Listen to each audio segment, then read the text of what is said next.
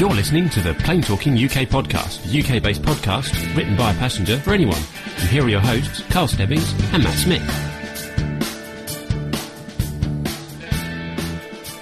Well, hello and welcome to episode 108 of the Plain Talking UK podcast. I'm Carl Stebbings and joining me in my kitchen studio this week, full of man flu, is my co-host Matt. Hello, everyone. Good afternoon. It is. Uh, it is. Uh, I can't even talk. It is. We're a little bit late starting. It's twenty past three uh, today because I've been delivering parcels, and uh, it is uh, sixteenth of April, twenty sixteen. Yes, it is. It is It's very a much so. And uh, you've joined us here then for episode 108 of the show. We've got tons of news to get through this week. do. We've got a segment from Pilot Pip. Yep. We've got some audio feedback, some uh, email feedback as well. Yes. and uh, and and yeah, we've got loads of stuff to do. But we have got uh, two, not one. I know. We're, we're really. We're really spoiling ourselves. this week on the show. Our first guest is someone you may know. He uh, appears on our show as much as he can each week, bringing you his uh, safety from the flight deck segment. So, welcome onto the show, Pilot Pip. What's up? Oh dear. There he is. Really? What do you mean? Afternoon, all. Afternoon, and uh, thank you for joining us today, Pip. My pleasure, as always. Good, good, good. And also we have uh, from uh, well, we have from uh, well from another another Indeed. realm of the UK. He's uh, we've had him on the show before, and uh, he is the king of Royal Jet. Welcome on the show, Captain Al. A very good afternoon, ladies and gentlemen, and welcome on board. Yay! I love it. Oh, that was smooth. I know. That was so I wish I good. thought of that. Yeah. See now, now the reason for this is, as, as we were saying just a moment ago, is I'm a little bit under the weather today, so it's probably a good idea if I don't do a great deal of talking. So uh, We're gonna let I'm, Matt do the I'm pushy just, button Yeah, thing. I'm just doing the button things today. So what we're hoping for, technical wise, is a very slick show. Oh yeah. Because I won't be having to worry about reading stories for a change. No, Matt. Uh, Matt is full of man flu, and he's probably given it to me today, Yes, uh, which is kind of him. Uh, Ah, so I'll know. be ill for the next two weeks. And uh, yeah, thanks to everyone who's joined us in the chat room. Uh, loads of people in the chat room. Um, just oh, just press the wrong button again. I'm like, oh, it's uh, every week on here. On the laptop here. So we've got uh, Neville Bounds in the chat room. Um, we've got someone called Captain Al in the chat room. Hello to you, Captain Al. I've heard of him. Uh, Masha's in the chat room. Uh, Paul Trick is in the chat room. Tony S in the chat room. Uh, just scrolling down. Uh, David Corsten in the chat room. Our 100th episode uh, best friend there. David Corsten's in the chat room. And uh, Philip Davis in the chat room. Um, just scroll. We've got uh, someone called Pilot Pip in the chat room as well, I've heard of him as well. which is good. Yeah, kick him out. Kick it. I, I don't know how to do that. I'm afraid. so yeah, We're have just showing that we can multitask, aren't we, yeah, Pep? absolutely. Oh no, I know. Indeed. So uh, yeah, so thank you to you guys for joining us. You're uh, you're going to take over from Matt and do a story each, and uh, Thank you. chip in as you as you do so well. Thank you very much. Um, so we're going to start the show uh, actually with uh, with with this music.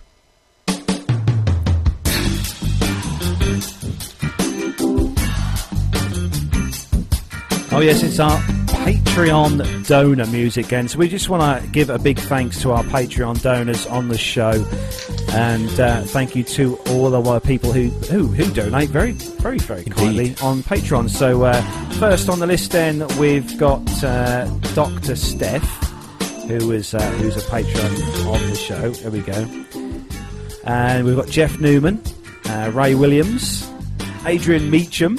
Uh, wonderful chap here called Captain Al. He also donates through Patreon. Uh, Stuart Barker, he's uh, thank you to you, Stuart, uh, for donating, and Philip Laib. Uh, Philip Laib, you're another donator as well, and York Mola. Thank you for your kind Patreon donations. So don't forget if you want to uh, if you want to donate to uh, to us via Patreon or PayPal, you can go on the uh, website and send your donations in via the Patreon tab on our homepage. Yeah, that is uh, www.plaintalkinguk.com, and you'll find uh, all the buttons, Amazon and everything is all on that same bit. You can just press on there, and the link to go straight to our Patreon page, it's there. Yes, so thank you to all you guys for donating via Patreon. It does help, as we have always said, to uh, to well keeping the show going, and also for so. our trips, Yeah. various trips Yes. we've got planned. Well, and we have soon. Patreon to thank for our, our new tower and on all sorts Yeah, of sorts yeah. of uh, and our upgrades HD that we've done here in HD the studio. upgrade as Yeah, well for the absolutely. VMix. Yeah, yeah, no, and So that's thank you to you guys. guys. very much. So thanks very much. There we go. Turn the music off now. Yeah, that's right. I feel very relaxed. I feel I I, should go out. I should put on some kind of smoking slippers. jacket now. Yeah, I know. absolutely. The chat room, chat room normally likes the music as well. In- Indeed. Yeah. It's good. right, so we are going to start off uh, the show then, as we do each week, with our rundown of the weekly news from around the world and the UK. So, if you're ready, uh, Pilot Pip, I'm ready from the north. and if you're ready, Captain Al, Ready from the northwest? Ooh. let's go.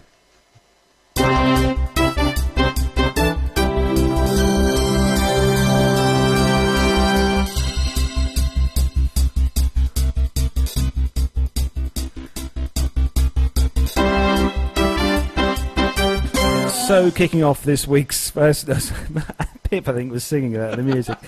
So, kicking off this week's first news story on uh, the Sun website, and the headline Jet2.com plane forced to divert from landing at Leeds Airport due to a longer runway at Manchester uh, because of faulty flaps. I'm sorry. What? So, a passenger plane was forced to divert uh, from landing at Leeds Airport to a longer runway at Manchester because of faulty flaps. The source told The Sun that the Jet2.com flight due to land at Leeds at 1 o'clock from Geneva had to be diverted to Manchester after pilots noticed a flap malfunction as the plane was descending. It's understood the Boeing 737 had to make flap, a flapless landing, something I've done many times flying the Cessna 172, at Manchester because it uh, has a longer runway after trying to land at Leeds.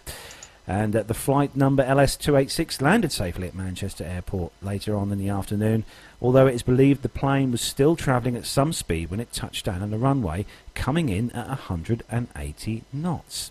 Uh, according to the uh, report here, a normal landing, and the guys, uh, our two guests would probably uh, know this better than this Sun would, a normal landing would be at around 130 to 140 knots. So, what do you think about this uh, story then, uh, you, our two wonderful guests? Um, well, what do you think, Pip? I think. Um, so I was just looking up the runway lengths at both Manchester and Leeds. I see Manchester's about 10,000 feet long. Uh, I haven't got round to Leeds yet, but I guess it's a little It's a lot shorter. Is it a lot shorter, is it? Okay. Yeah.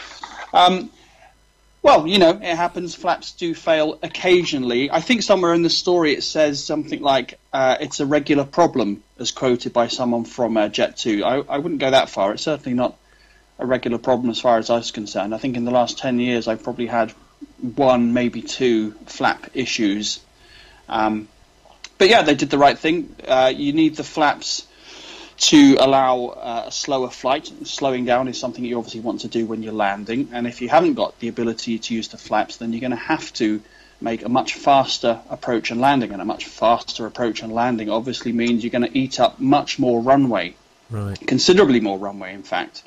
So, um, you know, we have certain safety factors we have to uh, use to make sure that we can stop within the available landing distance.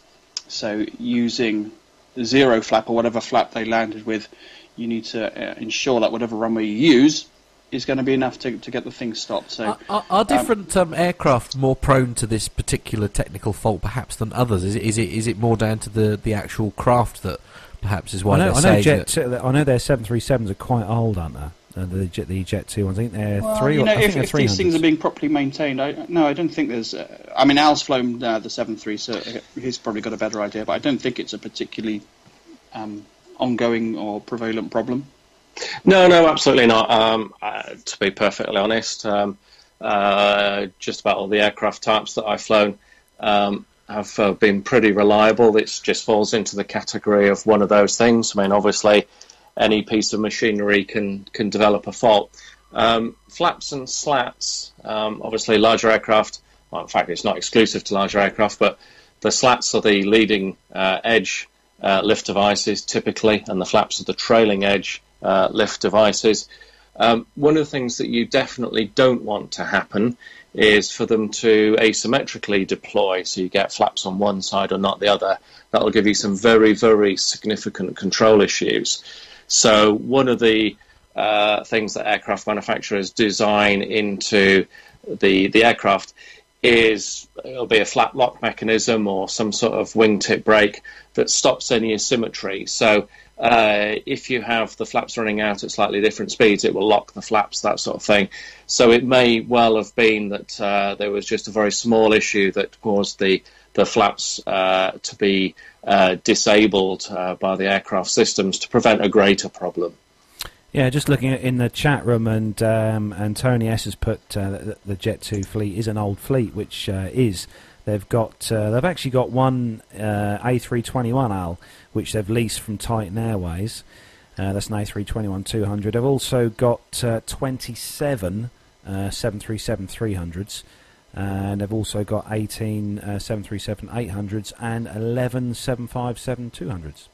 Yeah, I mean the, the, the situation with sort of older aircraft. I mean, many a good tune is played on an old fiddle. so, um, and in some ways, uh, brand new out of the factory aeroplanes can have their own unreliabilities. I mean, if anyone's ever bought a new house, you'll know that there's always a snagging list uh, oh, yeah. that goes into several pages as an example. Um, aeroplanes are quite often that way, and um, it's not uncommon to have uh, to have issues with brand new aeroplanes. So I wouldn't uh, I wouldn't place too much sort of kudos on the on the age of an aeroplane. There are lots of very old aeroplanes flying around very very safely.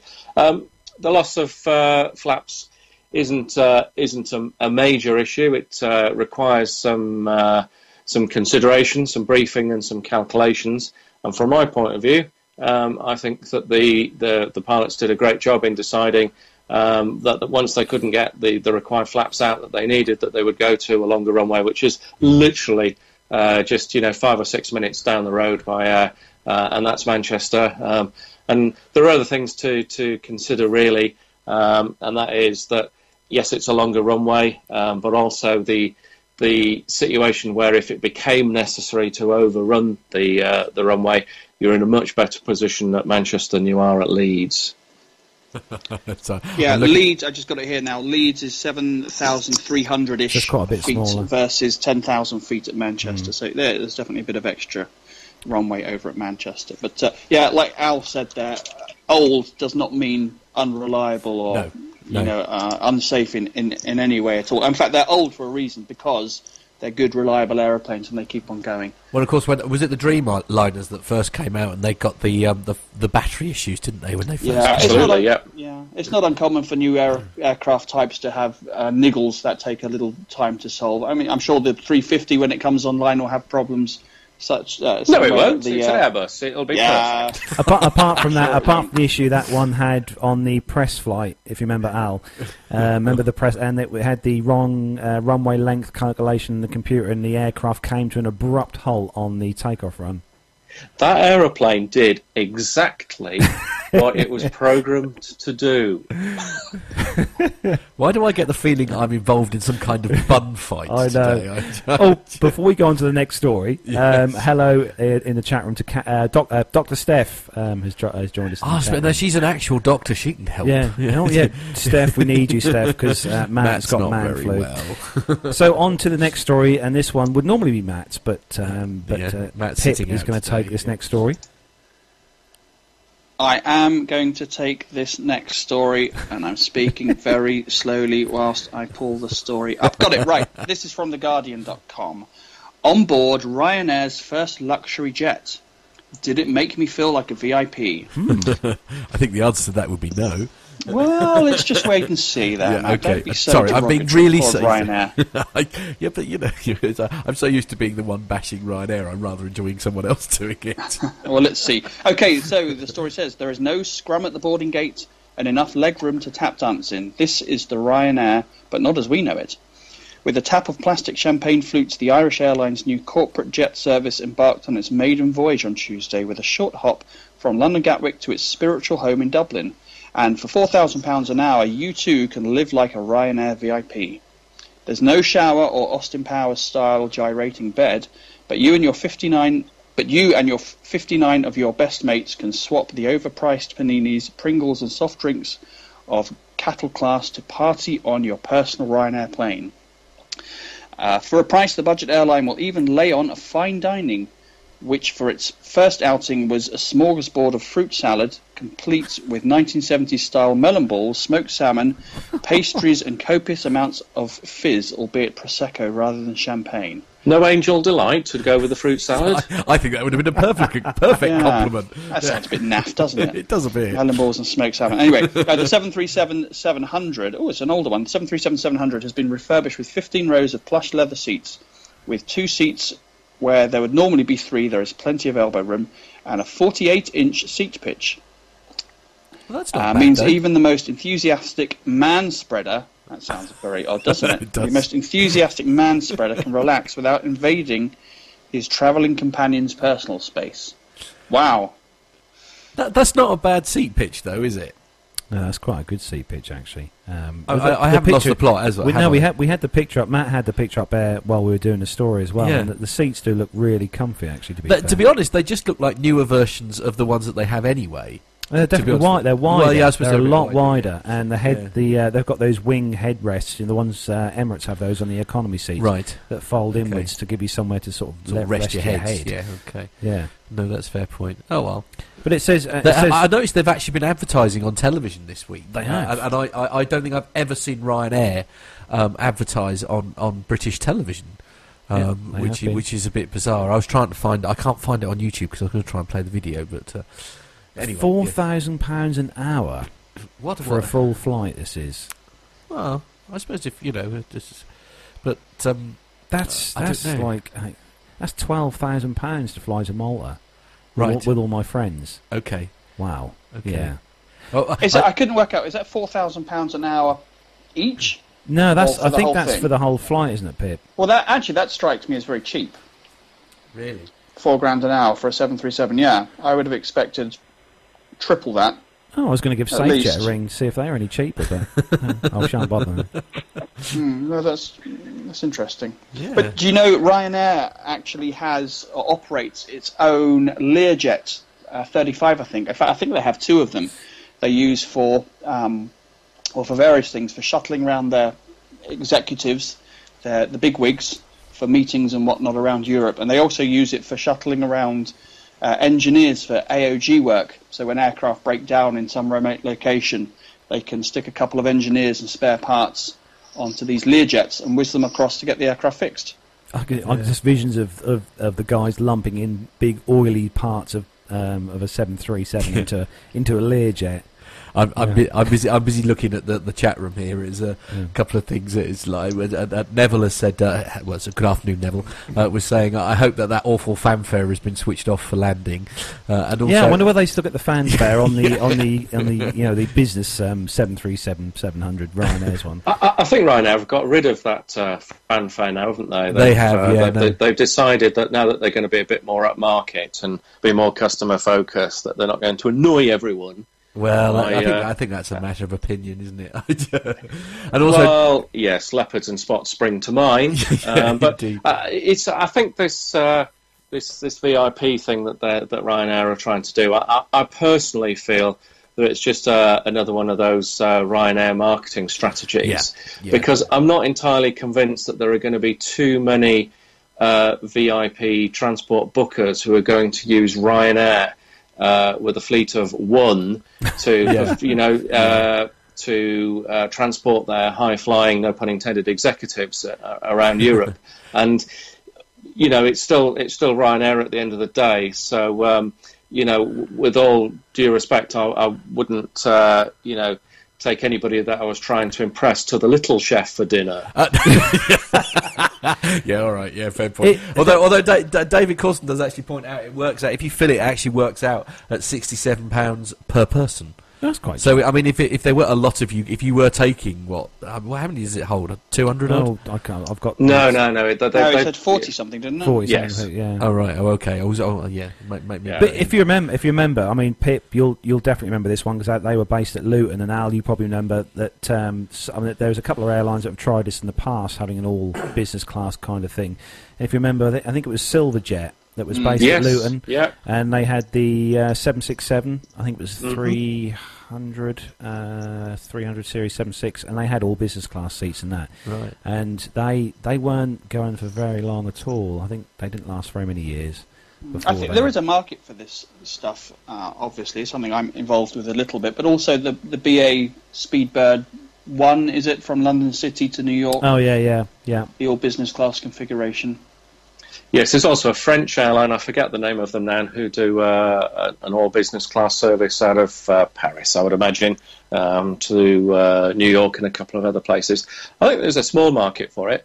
Um, but of course, once your company has sort of reached a, reasonable level of, uh, of income, then you're going to start to look at the the exec jet carriers rather than the, the business class only carriers because then you're going to get aeroplane available where you want it when you want it rather than trying to fit in with a schedule.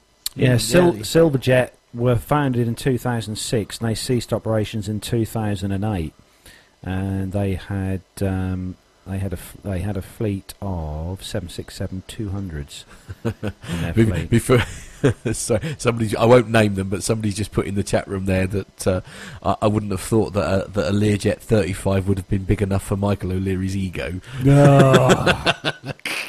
Sorry. So moving on to the next story before, we, before we all get sued. I know. Yeah. and uh, the next story is all yours, Al. Okay, this comes from Flight Global, and the headline is "Tail Strike Damage Found After Corendon 737 Diversion." Turkish investigators are looking into a serious incident involving a Boeing 737 800, which suffered a tail strike on departure from Billund. The Corendon Airlines aircraft had been bound for Antalya on the 5th of March. Although it sustained the tail strike on takeoff, in darkness, the aircraft did not return to the airport but proceeded to follow its course to Turkey. Danish Investigation Authority, HCL, says the strike presumably went unnoticed by the crew. Some one hour and 20 minutes into the flight, in the vicinity of the Polish Slovakian border, the crew chose to turn north and divert to Warsaw. Initial investigation of the jet, an 11 year old airframe, registered Tango Charlie Tango Juliet Papa, revealed damage consistent with a tail strike on departure. HCL has not explained what prompted the diversion to Warsaw. Turkish investigators have started an inquiry, supported by the Danish authority. right. Well, I suppose one of the things that we need to know about this really is was it, you know, did it just take the paint off the tail, yeah. or did it leave large bits of titanium stroke aluminium on the runway at Billund? and yeah. uh, people were disappearing out the back of the aeroplane faster than you could count them. right. There's a big difference. Yeah. Uh, I'm, I'm, I'm right in thinking. Well, I, uh, I've seen it on uh, online, but a lot of the larger wide-bodied aircraft have a kind of uh, a device that they install on the rear, which comes out like a ram that comes out of the back to protect from tail strikes. Yeah, or you can um, super glue a banana skin to the tail, and that, that works equally as well. Only from Captain Al. I didn't. I actually. I had to look up when I got this news story who Corendon was because I hadn't even heard of Corendon Airlines. Um, but um, they are. They're, well, they've uh, they've been going since November 2004, oh. and their headquarters are in Turkey. But they're actually their fleet consists of 14 737-8s. Um, yeah, on their fleet. So. Ooh. I mean, it's quite conceivable that the crew were genuinely unaware that they'd had a, a tail strike, and then, uh, as a result of uh, a runway inspection at Billund, uh, the message was sort of passed down the line that, they, that they'd had a tail strike, mm. and then obviously um, either the crew decided amongst themselves or in consultation with their operations department that maybe the best place for the aeroplane was, was on the ground, and therefore they decided to go to Warsaw.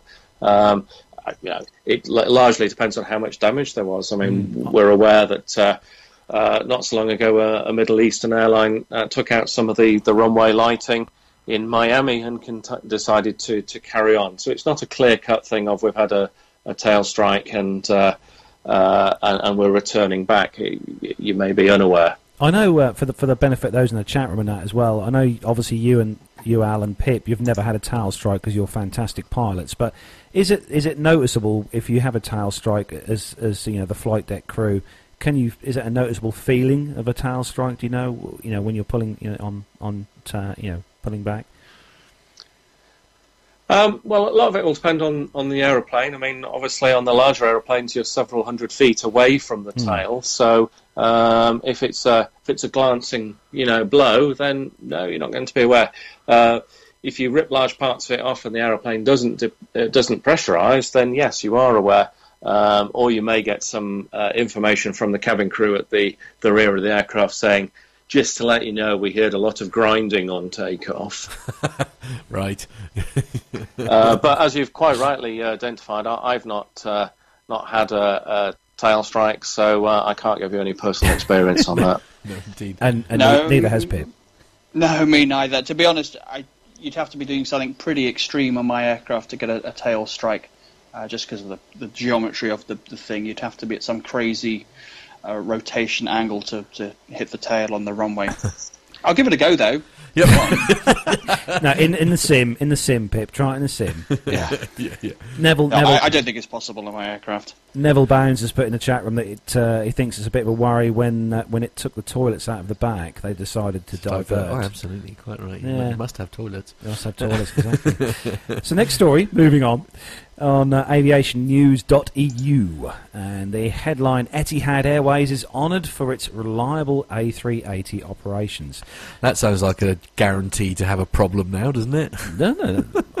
look lovely. There's a nice picture. We'll put that up on the screen. Right, okay. So Airbus has recognised uh, the United Arab Emirates flag carrier Etihad Airways with a prestigious award for delivering the best ever operational and reliability performance in the first year of A380 operations. And what's the bet that in one week's time we're covering a story where Etihad have their first problem? Oh, don't say that. the Etihad Airways fleet of uh, A380s uh, recorded an impressive 99.8% reliability, operational reliability rate between January and December 2015, marking the highest level recorded by an airline in its first year flying the Airbus's 21st century flagship jetliner. Our engineering teams, as well as our Airbus colleagues, are, uh, are to be congratulated for this success, said Etihad's Airways Senior Vice President Technical Jeff Wilkinson. As Etihad Airways is flying the A380 with one of the highest rates of uh, daily utilisation, with the typical turnaround time of only two hours, this achievement is all the more remarkable. This unmatched operational performance in the first year of operating the A380 was made possible due to exceptional teamwork, uh, constant thrive for improvement, and forward thinking mindset. Added uh, Lux Airbus SVP, Head of Customer Services. Uh, we have clearly seen a precedent in A380 operational excellence. Uh, the airline's 99.8% operation reliability rate in 2015 means only 0.2% of its A380 flights were delayed, with no cancellations during the 12 month period. And there are currently six A380s in the Etihad Airways fleet, with more, uh, four more scheduled for delivery. So I've never flown with Etihad, so I don't know. I can't really say what they're like, but they're, they are supposed to be a really good airline, and they also have um, the uh, the residents um, in their 380s, don't they? The uh, the posh rooms upstairs. But um, I mean, I've tried. I've tried. Um, obviously, Emirates. I've flown with those Yes. guys. Yeah. I don't suppose any of you, t- any of you two have flown with uh, Etihad, Pip, Al.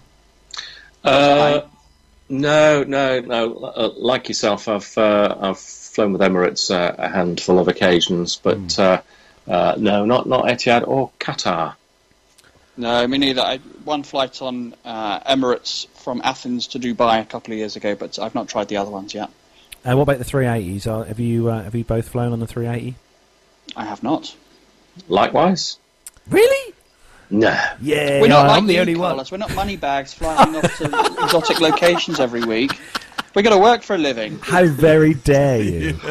yeah, I tell you, it's not cheap learning to fly. I'll tell you that. no, No. indeed, yeah. Right, so moving on to the next story, and Pip, this one is Let's all not yours. upset our guests, No, I'm Carlos, please. We need no. them. Okay, the next story then is from the breakingtravelnews.com. British Airways to fly Team GB to the Rio Olympics. British Airways has been appointed as the official airline partner of Team GB and the Paralympics team ahead of the Rio 2016 uh, Olympic Games. With a long history in supporting the national teams, British Airways will ensure the medalists' hopefuls arrive freshed, refreshed and ready to compete. At the end of the Games, the airline will fly over 1,500 athletes, support staff and equipment back to London for a special welcome arrival.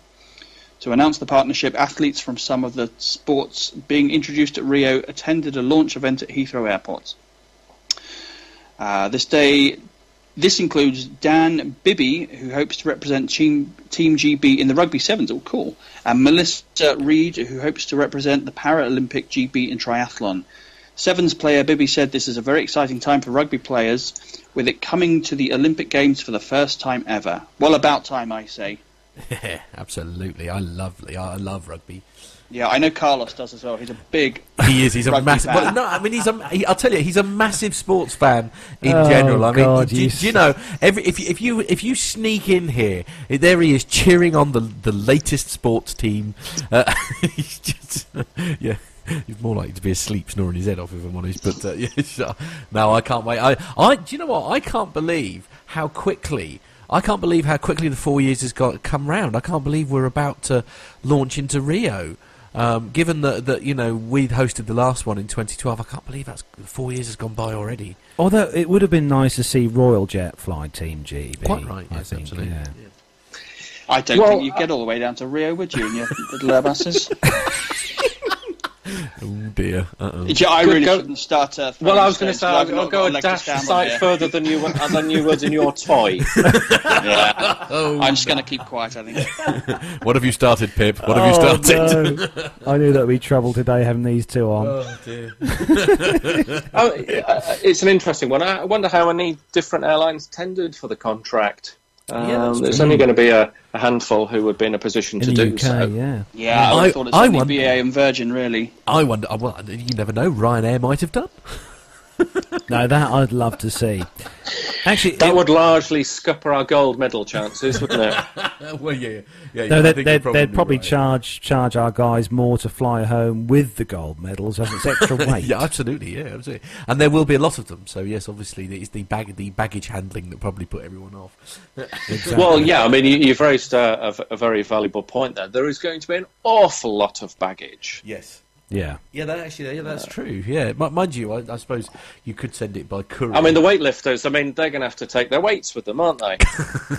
I think they might be there. I think the weights might already be in Rio. I don't. I don't, I I don't think know. we'd definitely need we'd definitely need Royal Jet. Yeah. Yeah, I think Yeah. so. Yeah, You wouldn't get it in the 172. You wouldn't get. You No. wouldn't get it in your little Cessna, No. right? Anyway. on to- Anyway, on to the next on to- story. some- somebody, please move on. And Captain Al, this is all yours. Okay, this is a story from, oh, aviationnews.eu. Not one I'm particularly familiar with, but nonetheless. Uh, Pratt & Whitney Pure Power, registered trademark, engine powers Asia's first A320 Neo for Indigo. Indigo's first Airbus A320 Neo, powered by Pratt Pratt & Whitney's Pure Power geared turbofan, easy for some people to say, arrived in India on March the 11th, making it Asia's first A320 Neo. Pratt & Whitney is a United Technologies Corporation company. The A320 Neo aircraft, powered by Pratt & Whitney's Pure Power geared turbofan engines, will enable us to continue to offer affordable air transportation and a new flying experience for our customers. The fuel efficient aircraft will be part of a new phase of our growth and will enable us to offer more regional and international destinations at the best price, said Aditya Ghosh, president of Indigo. We are proud to provide Indigo with engine technology that is a generation ahead to support the airline's rapid growth in India, said Rick Deurloo, Senior Vice President, Sales and Marketing, Commercial Engines, Pratt & Whitney. For nearly 60 years, Pratt & Whitney continues to power commercial aircraft in India. Um, we are excited to expand our relationship with airlines in India, such as Indigo, with the Pure Power engine. We're eager for customers to experience the unmatched benefits of this engine firsthand, including double digit reductions in fuel burn, emissions, and noise. Well, the noise is going to be of interest to the uh, the general passengers, but I don't think they're going to be that concerned about the fuel burn. That's more of a, a commercial thing for the airline. Moving on. In 2012, Indigo placed one of the largest pure power engine orders in Pratt & Whitney's history to power 150 Airbus A320 new aircraft and a long-term maintenance agreement. The Pure Power engine family has completed more than 50,000 cycles and 32,000 hours of testing. For those of you who are unaware, Indigo is India's largest low-cost carrier, as well as the fastest growing carrier in the world, according to the Centre for Aviation. It operates services linking 34 domestic and five international destinations, and its main base is Delhi's Indira Gandhi International Airport. So, great stuff. Uh, it's good to see that uh, Indigo have got the courage of their convictions to uh, stick with the, the Airbus product, and it's going to do absolutely wonders for their uh, their fuel savings over the next few years. I, I, I can't help but feel that Captain Al might be a bit of an Airbus fan. I don't know whether Yeah. I, where I got that from. Anyone would think he flies an Airbus. really. Look, it's, it's very simple, really. I've, I've had the opportunity to very briefly fly a, a Boeing, and I've been flying the the Airbus now for uh, for 15 years. And any any aeroplane that allows you to eat your dinner in comfort on a table without having to balance a tray on your lap wins hands down from me. well, no, no, no, that's a valid. Uh, do you do you have such luxuries in uh, in your little uh, your little craft, Mister uh, Mister Pip?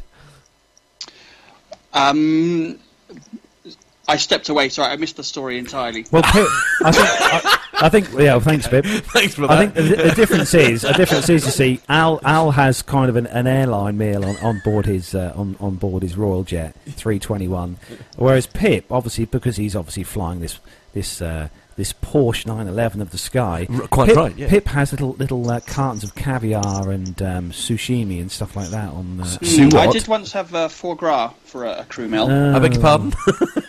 which is very nice. What's one of those?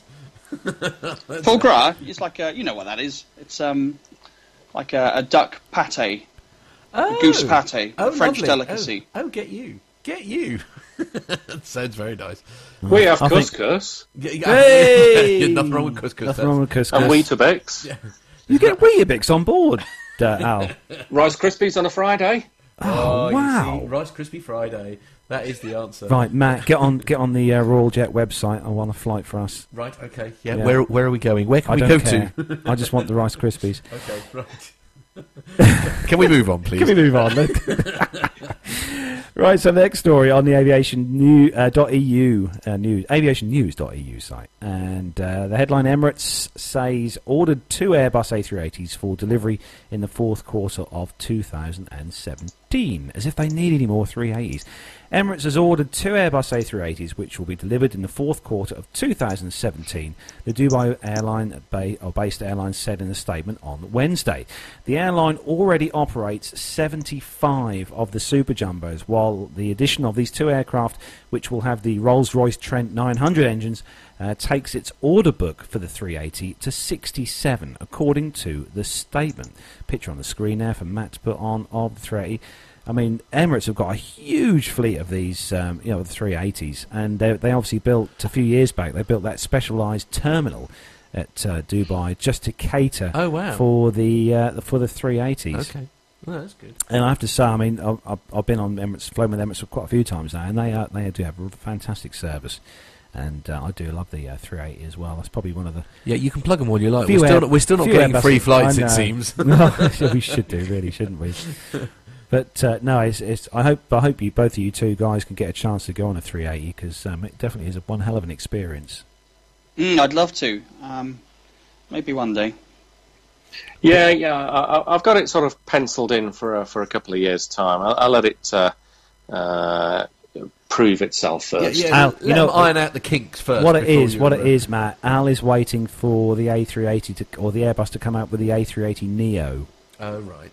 New engine Well, option. Yeah, there is there is a possibility that they that, that might come to fruition. You know, uh, that the the the, the, the you know that they've, they've got all the team ready to do the the neos, so uh, it's just a case of uh, making it move onto the next fleet. Well, that's true. I should just explain to all those of you who are watching on YouTube.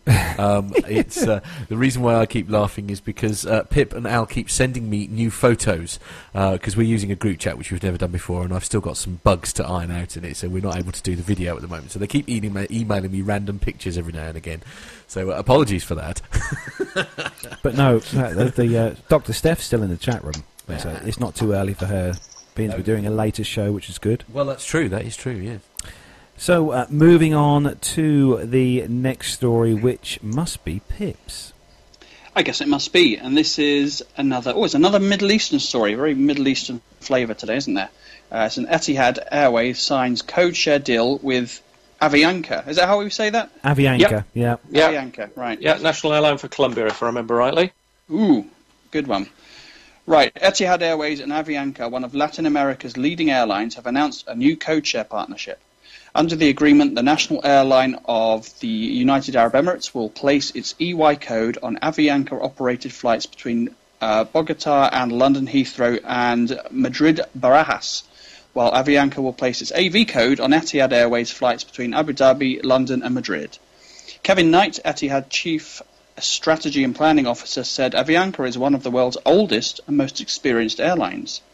Its reputation for superior service and extensive network spanning both the Americas and Europe makes it fully compatible with Etihad Airways' strategic plans to increase travel and customer benefits between the UAE and South America. The continued development and expansion of our partnership with the Avianca Group will give Etihad Airways unprecedented reach, facilitating its penetration in markets with greater commercial and tourism dynamics in Latin America, while promoting cultural and business relations between the UAE and Colombia.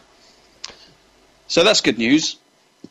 Yes, it's uh, yes, certainly. That's, that's another place that I know Nick's flown into quite a few times over at uh, the APG. I think he's flown into Nairobi, hasn't he, with um, with um, Acme Red.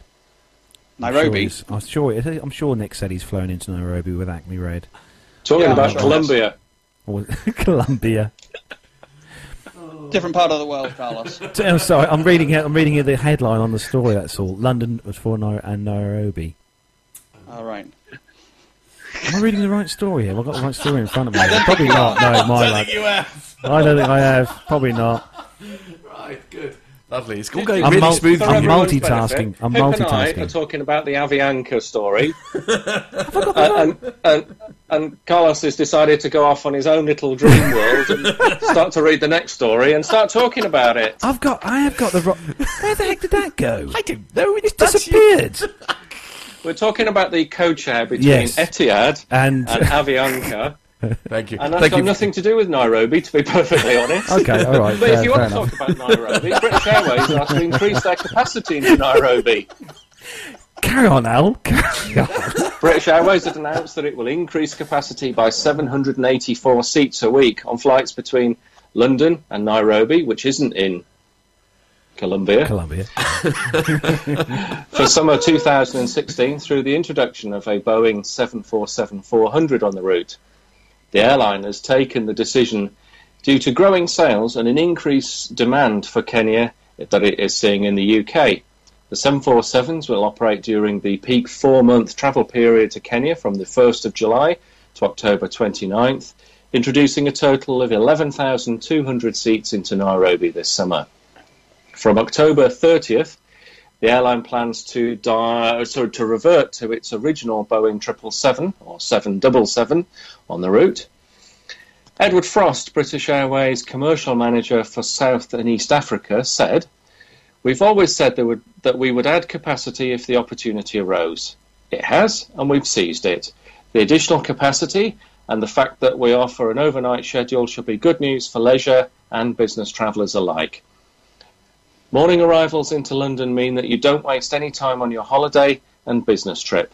The schedule also allows for convenient transfer times to onward flights, particularly to North America or Colombia. Who's got the rickets?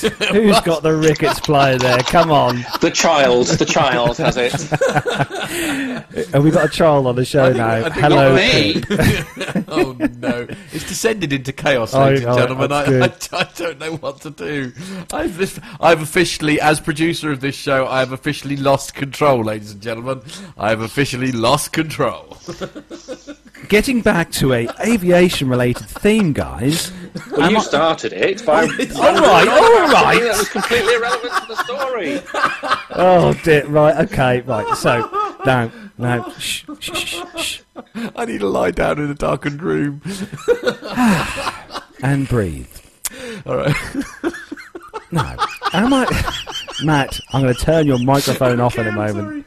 This is a serious show, and it's just oh, it's just just just disintegrated now. right. So anyway, talking on a serious note, am I right in thinking that BA are reti- have retired some more of their seven fours, or thinking of retiring some more of their seven seven four sevens? Because I think I read a story earlier this week that BA had um, possibly looking to retire two more of their seven four sevens from the fleet. Well, I hate to say this, but I was under the impression that they've decided to unretire them and refit them. Really? Yeah, I think um, that, that there was a, uh, a plan to to retire some of their seven fours, um, and then uh, with the sort of uh, cost of oil coming down quite rapidly uh, last year, and a little bit of a, an economic upturn. Uh, I believe that they've now decided to do a cabin refurb on, on some of those that they were going to retire, and uh, yep, they're uh, they're going back into service. Which is And what Acme, uh, well, which is what uh, sorry, which is what Virgin done, isn't it? A few years back, right. they Yeah, yeah. uh, re- I was going to say we re- covered a story um, not that Mm. long ago about it. Yeah, they refit the cabins on their seven fours, which um, which they I don't think they would have. They, they had done on the one that I flew out with a few uh, in February. we still had the old uh, business class seats on on in that. Oh right. I love the picture there of Al. I do hope you, for everyone who is in the uh, chat room watching us on YouTube, I do hope you're enjoying these photographs of uh, of Captain Al. I'm sorry. That's why I've got. I, that's why I keep laughing. I'm sorry. Right, so I'm not being very professional. I'm heavily medicated, ladies and gentlemen. so next story must be me. yeah, yeah, yeah. Let's be serious here. Honestly, I'm sorry. it's like an episode of The Inbetweeners here. Hey, Right, so uh, ne- the all next wearing story. trousers for a start. I know. Breaking news travel site then uh, for the next story. EasyJet launches winter 2006 schedule. Blimey, we're not even in summer yet. 20, 2016. 2016, yeah, we're Yeah. not even in the summertime yet. That's. EasyJet uh, has put its winter 2016 flights on sale, allowing travellers to book flights across Europe for departure until February the 5th, 2017. Over 110,000 flights are set to take place across EasyJet's network between October the 30th this year and February 2017, providing more than 18 million seats. Of these, more than 10 million seats are now on sale to and from the UK on 62,000 flights. Sophie Deeks, uh, Dekkers, EasyJet's uh, UK director, said that we are really pleased to be putting our flights for winter 2006 on sale. Passengers can look forward to even more low fares across Europe um, for the best beach, city, and ski destinations. For those who are looking for inspiration on where to go for their break, um, there's also an app as well, the EasyJet app, uh, which is available as well, which uh, people can find out where the flights are, which are tailored to their budgets and travel dates. EasyJet has uh, bases across 11 UK airports and flies to more than 800 uh, routes on its network across Europe, the Middle East, and North Africa. So there we go. For those of you who are wanting to go and book some winter sun flights, uh, you can go and book your low-cost flights with EasyJet. Actually, I was going to ask um, the the pilots in, in, in the chat room if that's okay. Uh, not in the chat room. In, in, who who In- who, who are on the show? Who are on the show? Yeah. Um, one of my friends uh, was under the impression that he was going to actually be able to fly out to Egypt later this year. Now, I I know- I, sort of query, I queried, I have queried that with him, but I just what's, wondered. yeah, what is the deal with Royal Jet? at Where, the where in Egypt? you, are? Oh, No, no. Where, where, where, where is he? To Sharm. flying to Oh right, Egypt? Sham. As far as I'm aware, yeah, Sham. Okay. Um, uh, well, here is the, the, the situation at present. Um, there are no issues of flying into uh, Hurghada, Luxor, Cairo, Alexandria as uh, as of today. Right. As Um, of today. but Sham okay. remains well. I, I, there was never any restrictions on on those. I, I'm just sort of uh, trying to uh, make the the information as current as I possibly Cool. can. Yeah, no, I appreciate that. So, uh, with regards to Sham, um, what uh, is required is for the UK government to authorise flights to Sham once they've uh, con- um, confirmed that they are satisfied with the safety and security at uh, Sharm el Sheikh Airport. And I hasten to add, it's just the airport that uh, they are uh, assessing. And of course, we've got a few things going on within the government at the moment, like uh, whether we're going to stay in the European Union or not. So it's probably fair to say that it's not top of the agenda. And I don't think that it's going to be at the top of anyone's agenda until the EU referendum is out of the way, done, dusted.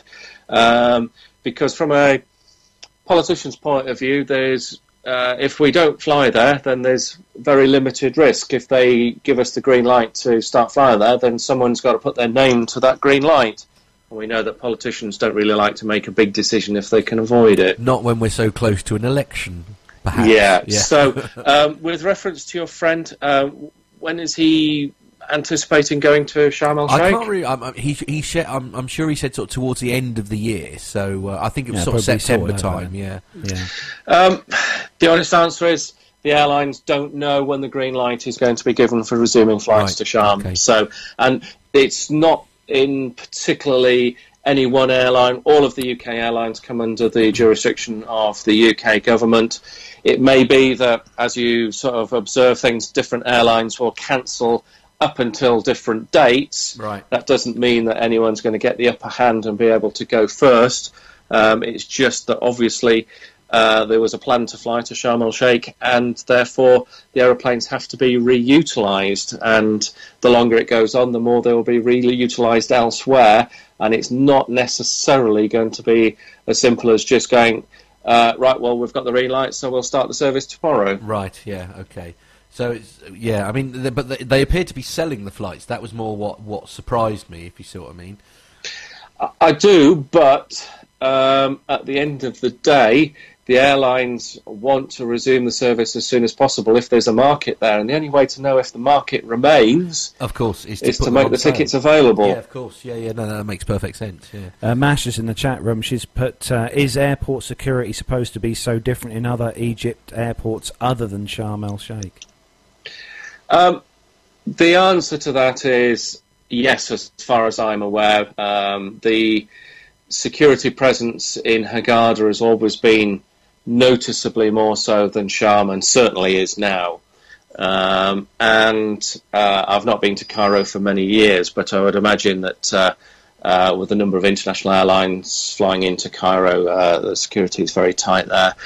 Um, security varies uh, greatly from airport to airport. Um, Right. So it's no great surprise that it varies greatly from airport to airport in Egypt as well. Indeed. Well, no, I appreciate that. I shall make sure that uh, my friend listens to that and he can make his own decision then, can't he? But uh, Yeah, no, for, pre- for what it's worth, we're we're still going to uh, Egypt, but um, you know, if you pay us enough money, we'll go anywhere. So it doesn't say much. No, Right, but you're, yeah. you're, you you fly for safe jets. That's fine. You're always safe, Pip. Always. Yeah. He's- And, and if I remember rightly, Pip, you don't come under the jurisdiction of the UK government either, do you? No, no. Our AOC is uh, in Portugal. Yeah. ah. ah, right, okay. Hmm.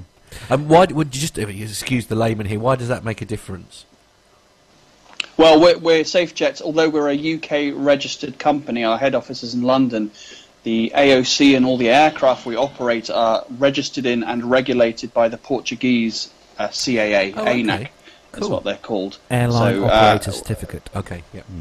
Yeah, so we, we do what the, the Portuguese authorities tell us, and as far as I'm aware, they've not said or placed any restrictions on on us going On to. Egypt. Uh, we have an internal security department which which analyses every airport, and each airport's given a, a security grading, a colour. Hmm. Um, off the top of my head, I don't know what security grading the Egyptian airports have had. They may be airports that we're only allowed to fly into and not uh, lay over in, so we can't stay overnight. We have to fly back again that same day. Okay. Uh, that may be the case for Sharm. I'm not sure. Cairo, off the top of my head, I don't know. It's been a little while since I've been there, but I think certainly in some capacity or other, we're still flying there. As, uh, Al, as a commercial pilot, just as a matter, while we're on the subject of this, as a commercial pilot, do, do you, you know, have, obviously you have the security that's at the airport, at the destination where you are, but um, I mean, is there any kind of security issues that, that you have as a pilot that you have to make sure are in place before you, you know, before you take off and fly away? Uh, yeah, there are various uh, security measures that the uh, travelling public uh, wouldn't see because it takes place before they board the aircraft, um, which I'm sure you can appreciate. I can't go into any Oh, yeah, great detail. course, yeah. no, course. Um, but yes, there are, there are lots of things that uh, that take place behind the scenes to to ensure uh, the safety and security of uh, of the travelling passengers. And it may come as a surprise to to some of the listeners, but um, as a as a pilot, I'm subject to exactly the same. Uh, screening when I go from landside to airside as a passenger, so I'm restricted to the uh, quantities of liquids, gels, and pastes uh, that you as a passenger are, which means that if I uh, uh, buy a uh, you know a, a Big Mac uh, meal in McDonald's before going through security, I've got to drink my Coca Cola before I go through security. Right. Um, and Yeah, but you put a padlock on the chicken nuggets, so no one else can get them. well, uh, to, to be fair, my, my, my sort of standard lunch is a large Big Mac meal minus pickle, large Coke, and twenty chicken nuggets with sweet and sour sauce. And it's, you know, That's like a um, very hearty meal. but it it, uh, it does mean that we are um, uh, restricted to being able to buy um, you know things like bottled water or uh, Coca Cola or whatever uh, airside at the uh, grossly inflated prices. Right. I mean, one of the, Just one- out of interest, Al, are you um, at liberty to take stock from the aircraft for your personal use, so water, sandwiches, or that kind of thing? Um, Royal Jet provide us with uh, bottled water to drink and uh, tea and coffee. Um, we're obviously provided crew food, um, but no, if, if I was to start to uh, uh, shuffle my way through the bar and help myself to uh, gin and tonic, that would uh, that would be a, a serious offence as far as Royal Jet are concerned. Yeah, fair enough. Um, primarily because uh, Royal Jet don't own uh, the bars on board the aircraft. Oh, I see. Right. So Oh. you, you, you, it's not open they're, to the they're Wetherspoons. yeah. yeah. yeah. um, the, the, it's uh, uh, we uh, franchise out the ability to sell products on board. Right. Oh, okay. Yeah, I Oh, see. that's as, as good, a lot of actually, air- with that- uh, sorry, that as a lot of a lot. airlines do actually. Sorry, but Yeah, it saves a whole heap of hassle. We had a, a run-in with HMRC a couple of years back, where we had to start accounting for all the alcohol we were bringing in and taking out of the UK, uh, which was an absolute nightmare. They had to come up with some computerized system which automatically tracked how much alcohol was on board the aircraft when it came in and how much was on board when it went out. So you know we've got I don't know what hundreds of miniature bottles of whiskies and, and things, and it was for a while an absolute nightmare to keep on, on top of because HMRC were insisting, for God knows what reason, but insisting that we account for every last drop of it. So if you can contract it out to someone else, that's um, Make it someone else's problem, essentially. yeah, absolutely. well, it is and it isn't because as the airline, we still have the legal responsibility to HMRC, uh, which is why if you've ever um, uh, wondered uh, why some airlines, when they offer complimentary drinks, still run them through the computer. Um, it's for that very reason to account as to what you had at the start of the flight and what you have at the end of the flight for customs, excise, and revenue. And HMRC for the non-UK listeners is Her Majesty's Revenue and Customs people. The, How, uh, as a matter of interest, actually thinking, but, uh, by being a passenger and you two guys being the pilots, um, how, how do you guys get on? I take it the duty free stuff and that is the same. You know, you can you can purchase your duty free spirits and stuff and, and bring them home just like we can as a passenger. Yes, absolutely. Uh, same limits, of course. Um, so uh, we, we don't get any special treatment. Um, so yeah, uh, yeah, it's. Uh, uh, I, I don't smoke and I don't particularly drink Good very man. much, so it's it's wasted on me. But uh, yeah, um, my wife is always grateful if I pop into the uh, staff duty free shop in Las Palmas and go and get some perfume for her because they do a good deal there for crew. But I- with regards to cigarettes and alcohol, um, yeah, we- we're entitled to the same allowances. Well, I, I suppose the only thing you could say is, of course, you guys are flying into and out of airports and different borders more regularly. So I suppose, in you know, by sheer definition, you have more access to duty free than, than you or I who just go on holiday. I was going to say that they must have very happy wives. Yeah, absolutely. I must say, as a, as a personal rule, I would never be seen in uniform carrying a bottle of of anything, whiskey, Right. alcohol. yeah. Um, it's just you know there'll be some wise ass who will go and report you to the police or something. So Yeah. personal rule, I'll never So- drink or, or so carry alcohol in any- uniform. Anything in a brown paper bag is frowned upon. Then. Yeah, I just shove it in my inside pockets. Yeah. I, I expect. Uh, um, be- and like with a- most pilots, he has very deep pockets. well, uh, hey. well, not as deep as Carlos's apparently. Moving on then to the next story, which is all yours, Pip. right now, listen. Did we figure out where Nairobi was? No, we didn't. Right. Colombia. Right, let's move on. Nairobi, Colombia. This story is from Flight Global. It says Hi Fly supplies A340 for commercial zero gravity flights. Ooh, that sounds fun. Cool. Portuguese carrier Hi Fly is to provide an Airbus A340-300 for zero gravity flights under a cooperation agreement with the commercial space firm Swiss Space Systems. Uh, the aircraft, 9 Hotel Tango Quebec Mike, is a 21 year old airframe powered by CFM International CFM 56 engines, originally delivered to Singapore Airlines. Swiss Space Systems has has completed the acquisition of the aircraft as it prepares to start conducting commercial zero G flights in 2016 17. The aircraft will be able to accommodate 70 passengers, and flights will typically involve 15 parabolic cycles, each giving 20 to 25 s- second periods of weightlessness over a 90 minute duration. Hi Fly will provide operational and regulatory support to Swiss Space Systems. Uh, I think you get the gist of the story. Well, that sounds like a lot of fun, doesn't I it? I know, and Certainly and does. and this will make Al happy. Of uh, Hi Fly are an all Airbus fleet. They've got 321s, 330s, and 340s. What a fantastic airline. Yeah, I must admit, I'd never heard of them. yeah, Highfly. Hi Fly have been going since 2006. Their base is at Lisbon Airport, and they've got 11 aircraft in their fleet. Like I said, they've got uh, 21s, 320s, 330s, and 340s. Hmm. Now, this is interesting. Maybe uh, I didn't pick up on it here, but is this something that's available, um, you know, to everyday bods on the street like you and I, or is this for specialist astronaut training? And I think this things is like that. yeah. I've got a feeling this is the zero gravity thing is something they offer to anyone. I think it's. I don't think it's cheap.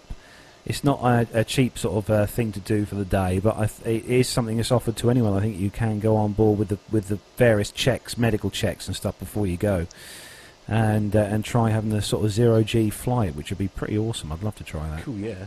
Hmm. Do you remember there was a, a music video very recently, uh, which they filmed in one of these zero G things? It was some sort of very elaborate um, choreographed dance in a zero G aircraft. Do you know the one I'm talking about? They talked about it on APG recently.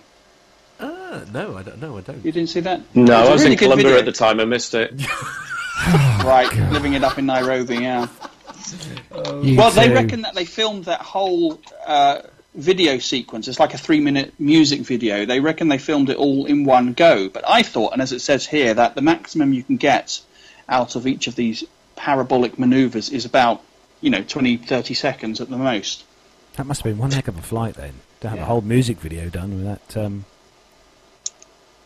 It must have been a nightmare to edit the pop video for that. no, that prob- Matt probably done that. He's good at things like that. Oh, Yeah, I'm sure someone in the chat room will. Uh, I I think they've already said it. OK Go is the name of the band. That's Thank it. you, okay, Steph. go. Yeah, they actually okay go with the guys that done that uh, that awesome music video with the treadmills. Oh yeah, no, that was amazing. That Yeah. was yeah, yeah. You look Wasn't that that up, Peter seriously. Kay?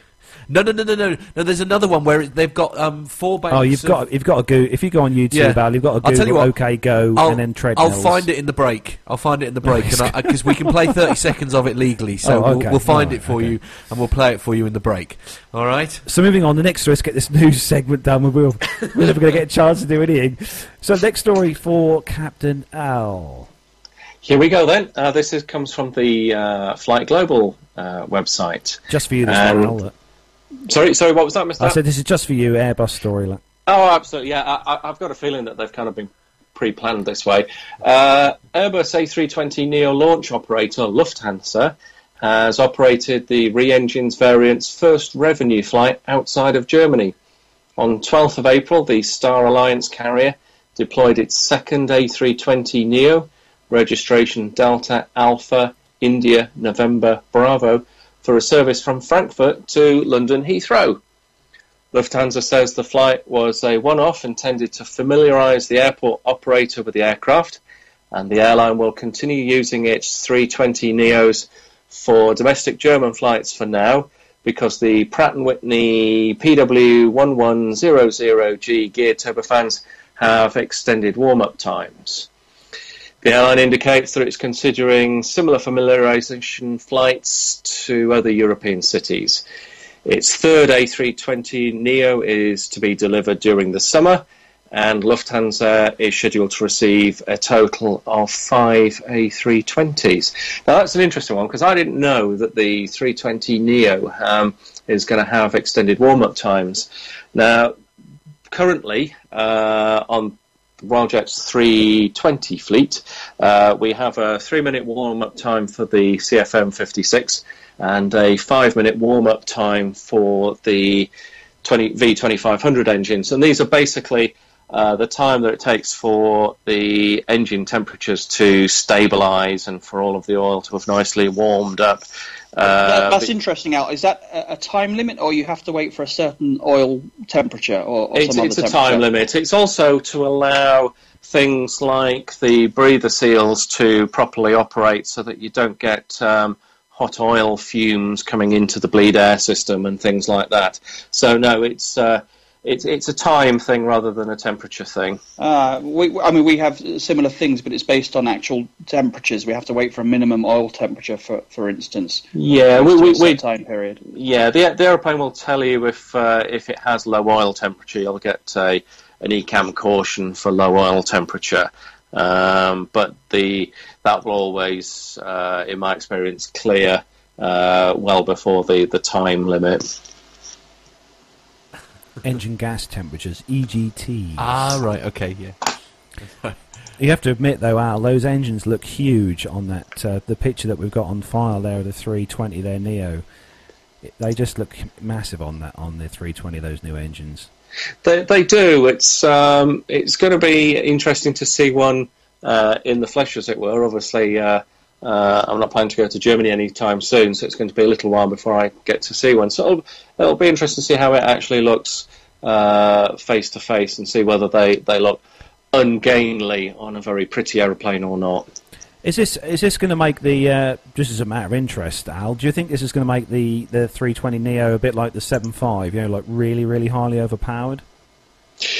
Um, I don't think it's going to have too much of an effect on on its thrust output. I think primarily it's down to reducing the amount of fuel that the engine uh, consumes. That's the, the the driving goal is uh, to reduce uh, fuel consumption. Um, emissions. We're obviously very aware of our carbon footprint these days, and also our noise footprint. So I haven't looked at the stats to be perfectly honest to see if there's going to be any more grunt out of these engines, um, but they certainly will uh, burn less fuel. According to the uh, website, it's about 35,000 pounds of thrust per engine. Okay. Um, I can't think off the top of my head how much thrust uh, a CFM 56 on a 320 produces at the moment. It's uh, it's one of those kind of gee whiz figures that you either know or you don't, and it's not really important. It's it's like uh, like the the sort of CC of your car. It's not really that relevant. You're more interested in 0 to 60 time, aren't you? Well, that's no, that is true. yeah, that is definitely true.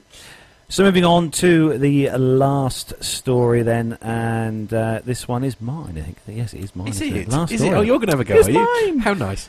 So uh, the uh, last story then on Flight Global site, and uh, it's a bit of a picture story as well, a bit of an iconic picture actually. Come up on the screen in a in a moment. Uh, the headline: Pan Am's rise and fall after launching the 747. So the story then, when uh, Pan Am played its pivotal role in the creation of the 747, it was uh, arguably one of the world's most powerful airlines, headed by one of the most dynamic and influential leaders of the airline industry, uh, first uh, industry's first century.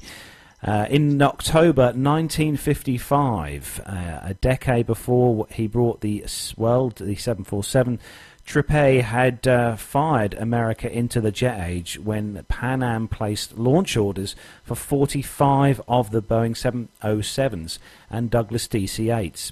And the New York headquartered airline was still at the top of the tree in January 1970 when it inaugurated the jumbo jet services on the routes between New York and London. By then, Tripet had uh, retired from Pan Am, handling uh, over the or handing over the reins in 1968 at the age of 68, after being chief executive of the airline that he founded for more than 40 years.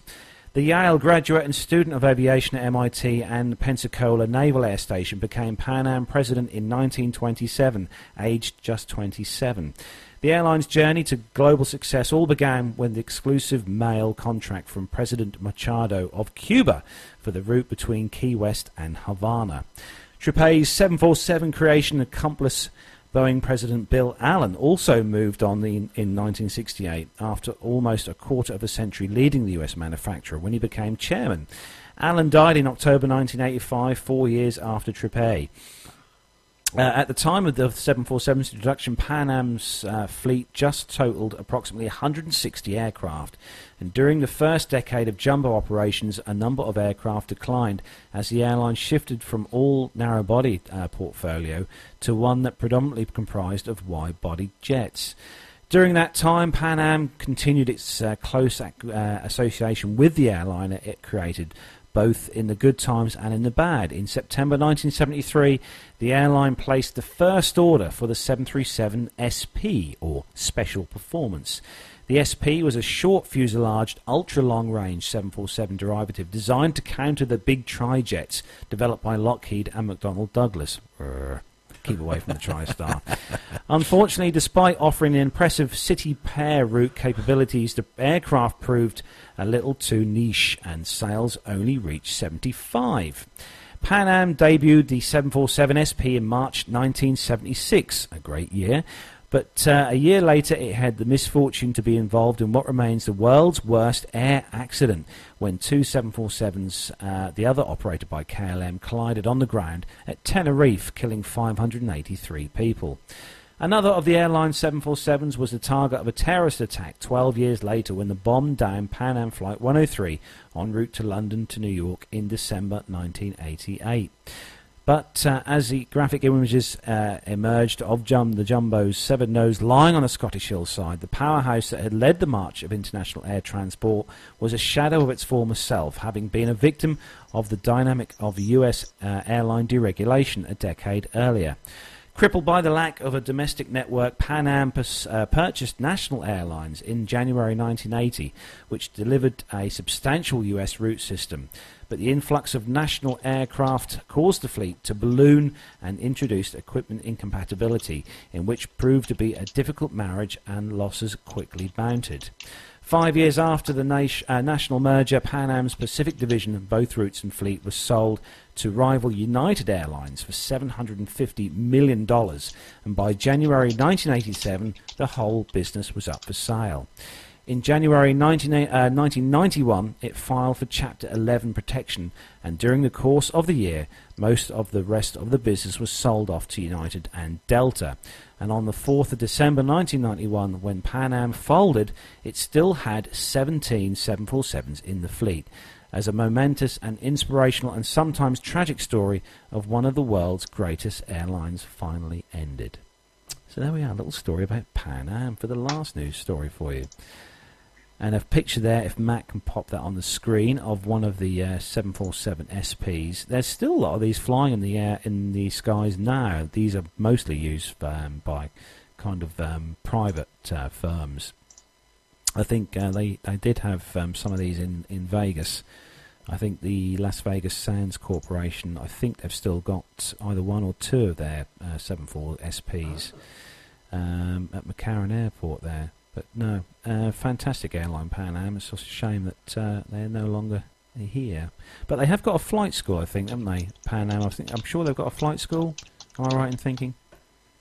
Anyone In the States? in the states? uh, yeah, you might be right. Yeah. Down in Miami somewhere. In Florida, rather, I think. Hmm. Next to Nairobi. And that brings the commercial news segment to a close. so, what we got coming up then, Matt? Uh, I, You can you know, barely I- speak. I, No, I have got- no idea. Uh, we, right, still, still to come, ladies and gentlemen. We have a military segment. Uh, we've got some photos and a little bit of video that Carlos took uh, when he was up at the local flying school a little while ago. We alluded to it. We've got a segment from Pip, We've got a segment from Pip. some uh, voice feedback. some voice feedback, and uh, and obviously, um, uh, well, we, we've got two guests that we, we probably ought to talk to as well. So Well, um, give them a few minutes, I give them a few minutes of airtime. So uh, yes. Uh, anyway, uh, with that all in mind, we're just going to take a very quick break while we all recharge our glasses. So we'll be right back after these short messages. Find this and other great shows at the Aviation Media Network. The voices in your head.com.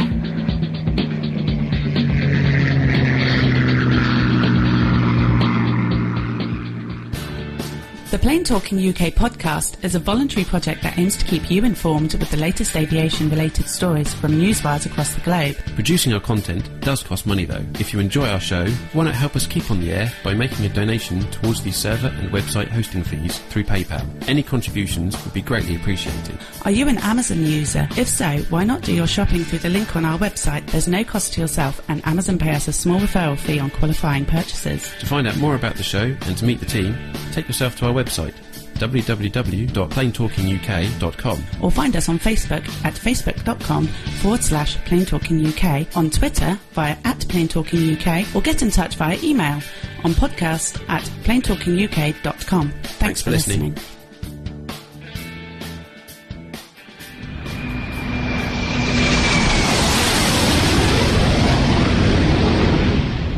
And we're back. Well, I hope we're all back anyway. I'm sure that sure our two guests are still with us somewhere. I dare say they're there somewhere. so we are going to play uh, Pilot Pip's uh, Safety from the Flight Deck segment next. I know he's here as a guest anyway, but we're going to play it out, and uh, it will give us a chance to refresh our Earl Grey mugs Yes, and uh, give our guests chances to uh, go and check their millions in their bank accounts. oh my goodness me! Why would you even tug at that thread? Oh, I no. we'll be right back after. Well, what's it about this week, Pip? Hello. Hello, Pip.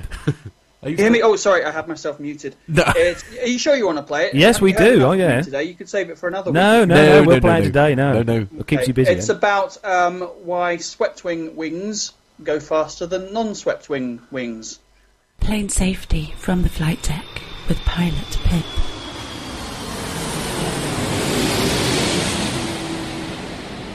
Hello, everyone in Plane Talking UK land. It's Pip here, coming at you live this morning from the Crowne Plaza Hotel in the beautiful city of Chester in uh, North England. I was lucky enough to last night meet up with uh, my friend Captain Owl. He was good enough to come and meet me from the hotel, take me out for a nice curry at a local curry house. But he's a very naughty boy, that Captain Al. He gave me a special drink. He said it was an energy drink, good for building up energy for the marathon next week. But I think actually it was beer. And I shouldn't be drinking beer. Dr. Steph will be mad. So naughty, naughty Captain Al. Luckily, though, I'm not flying this morning, but it does give me some time to record a little segment for the guys for today's show. Now, those of you who follow me on Twitter will have seen yesterday I posted a picture, a guess the aircraft picture, and the giveaway was the very straight wing. It was a jet aircraft with a very straight wing, and actually it was a, a Citation XL, I think it was, a, a small business jet. And I commented that those straight wings mean that the aircraft flies really slowly. And I thought, well, why is that? Perhaps you'd like to know.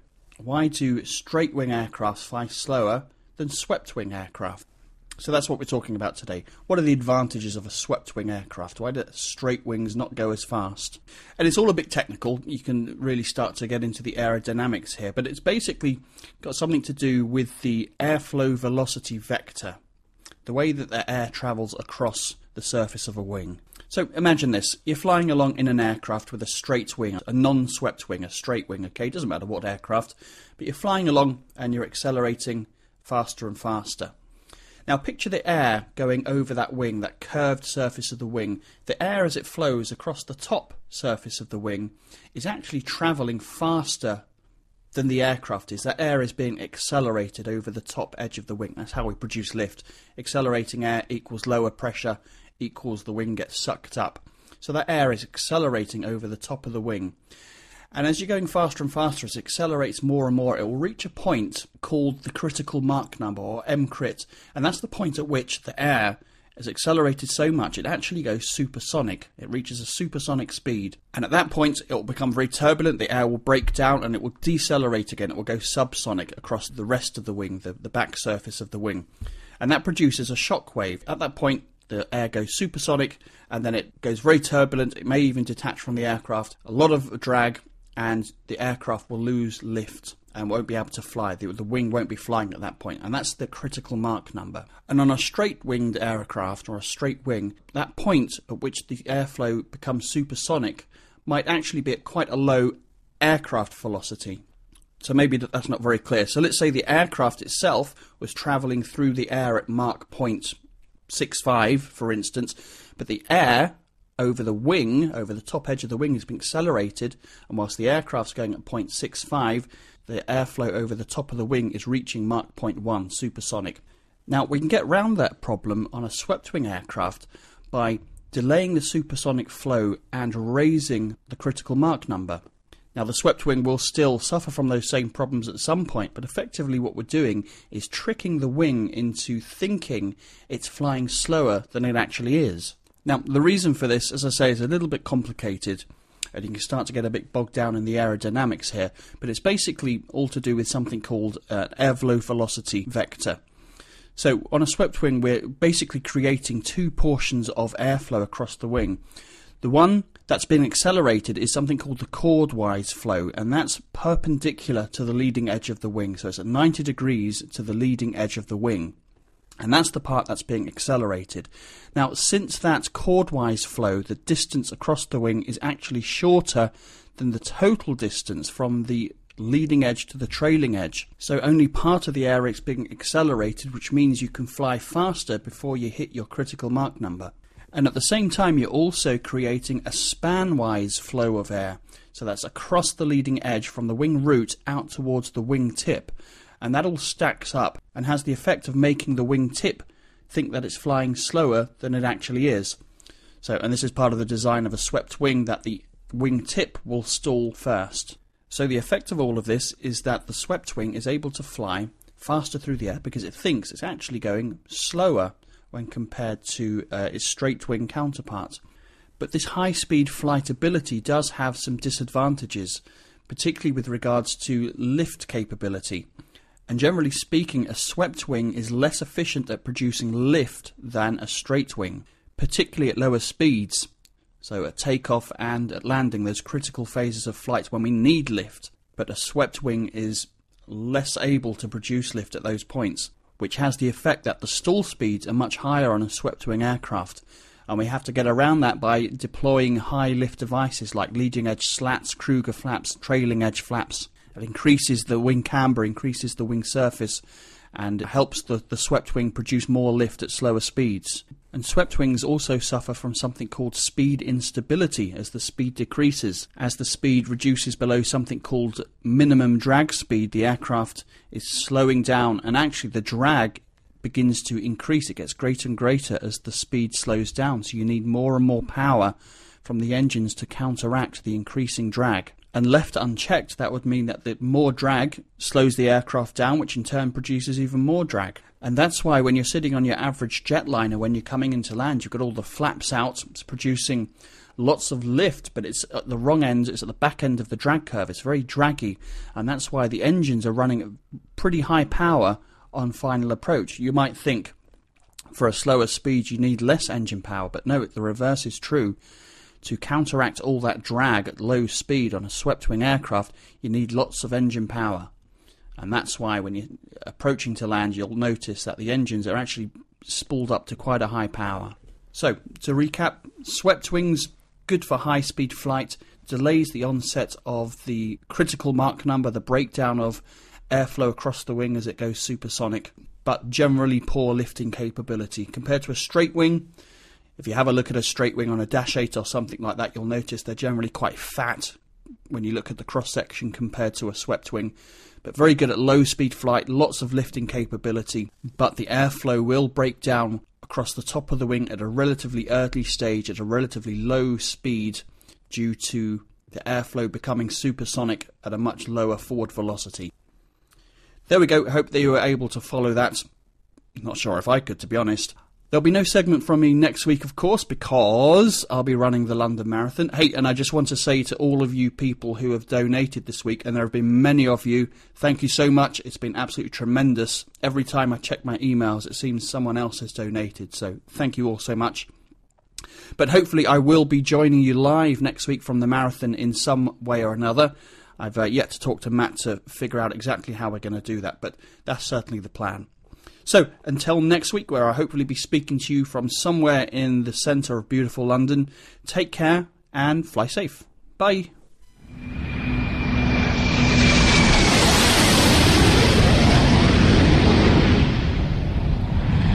And a massive thank you, obviously, as always, to the legend that is Pilot Pip for his fantastic segment. Yeah. Oh wow! And hopefully, as I say, uh, hopefully he will be uh, joining us live. That is the plan, is it not, Pip? Yeah, like I say, we're going to have to figure out how that's going to work, but uh, I don't see why not.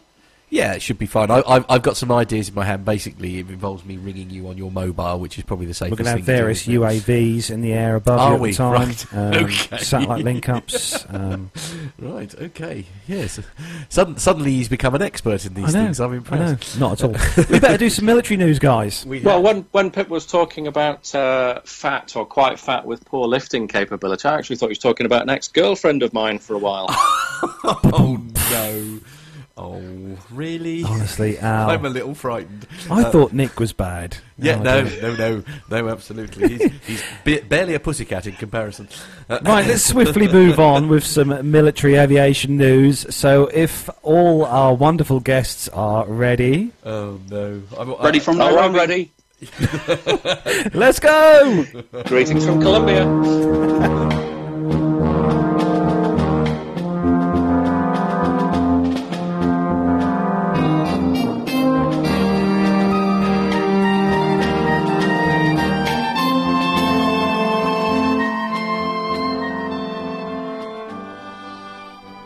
So, kicking off the first military news story this week You're on never going to be allowed to live that down, are you? No. Oh, I'm going to have to pay Al off. Anyway, Flight Global's website Boeing's optimistic KC 46 plan delivers 18 tankers in six months. So, Boeing's grand plan to deliver 18 operational KC 46 Pegasus tankers in six months instead of 14 has been labelled optimistic in a new report by the US Government Accountability Office, GAO. Setbacks encountered during testing in 2014 and 2015 have already delayed the US government's KC 46 low rate production decision by nine months from August 2015 to May 2016. Now, the GAO reports that their five month operational testing phase, which was due to begin in April, will now start in 2017. Boeing will not be able to compete uh, d- development uh, activities until, or complete development activities until 2018, five months later than required. The Congressional Watchdog states in its annual appraisal of the K 46 program. The GAO quotes uh, government test officials who say that Boeing's drive towards 18 aircraft to meet the contractual required assets available milestone is optimistic and carries four months of uh, scheduled risk. That's not accounting for the acknowledged troubles with boom refueling and the massive Boeing C 17 transport, which was meant to happen in January. In the Air Force exercised its options for the production lots, uh, lots one and two. Any future delays may affect Boeing's ability to deliver all 18 operational aircraft by August 2, uh, 2017. But the risk uh, being measured in months rather than years, the report states. And it carries on. But this is another tank, obviously a tanker story we follow on the show as we do each week on here. I must, I must say, actually, Tony S has, has pointed out when, when, when was ever an aircraft on time or on budget, uh, is which is which is very true, isn't it? They they seem to be uh, with any government involved operation always seems to be But massively they have had, they've had, had. I mean, we covered a story last week, I think, with the boom issue, with Yes. refueling Yeah, the right. uh, Yeah, yeah, yeah. K-46 to the C-17, and it- Yeah. it was, yeah. you know, a case of two massive aircraft, you know, refueling one another in Yeah. midair. Well, and that's probably issue. more the issue, is it? So they've got to, they've got to, to iron that hiccup out, haven't they? So moving on to the next story, which is all for you, Pip. Alrighty, this is from the Royal Air Force website. The combined UK and French Joint Expeditionary Force will face its biggest development test to date as more than 5,000 personnel from the two countries come to Cheddar for the first Griffin strike. The exercise will see a UK French headquarters planning and executing major land, sea, and air activity for the first time in a demonstration of the force's full validation of concept. This marks a significant milestone in the generation of a rapidly deployable force for bilateral operations ahead of any coalition action. The CJEF has been developed since 2010 as a product of the bilateral Lancaster House Treaty and will enable the UK and France to deploy forces rapidly to conflict zones ahead of a wider NATO or coalition operation, or to meet uh, peacekeeping, disaster relief, or humanitarian assistance requirements. You got the gist of that, I think. We have got the gist of that. We've got the pictures on the screen if Yeah. Matt wants to pop them up on there. certainly. Yeah. So everyone's a little distracted by the last picture of you I just put up, Pim. Sorry. I missed it. We should play the Patreon music for that, yeah, actually. we, we while, uh, definitely should El for Grey that Fund- photo. Yeah, absolutely. Have you got it to hand? no, not to hand. No, we should have had it ready for that picture, though. yeah, yeah, absolutely. So there we go. Story on exercise Griffin strike. Some quite nice photos there as well. Yeah, the, uh, absolutely. story. Yeah. So moving on to the next story for you, Captain Al. Yeah, this one's about a special relationship, so I got all excited quite briefly, and uh, then it goes on to talk about aeroplanes and the military and stuff. So I got a bit dejected at that point, but nonetheless, uh, the Royal Air Force's Typhoon Force commander has paid tribute to U.S. Air Force personnel stationed at RAF Lakenheath as the USAF deployed 12 F-22 Raptors to the station. This must be part of the special relationship.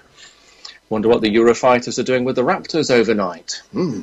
Cuddling. We shall have to find out. Cuddling. That's all they do, cuddle. Family Yes, show. Family show. The F 22s from the 95th Fighter Squadron are deploying to reinforce the US Global Response Force as a demonstration of US commitment to European security.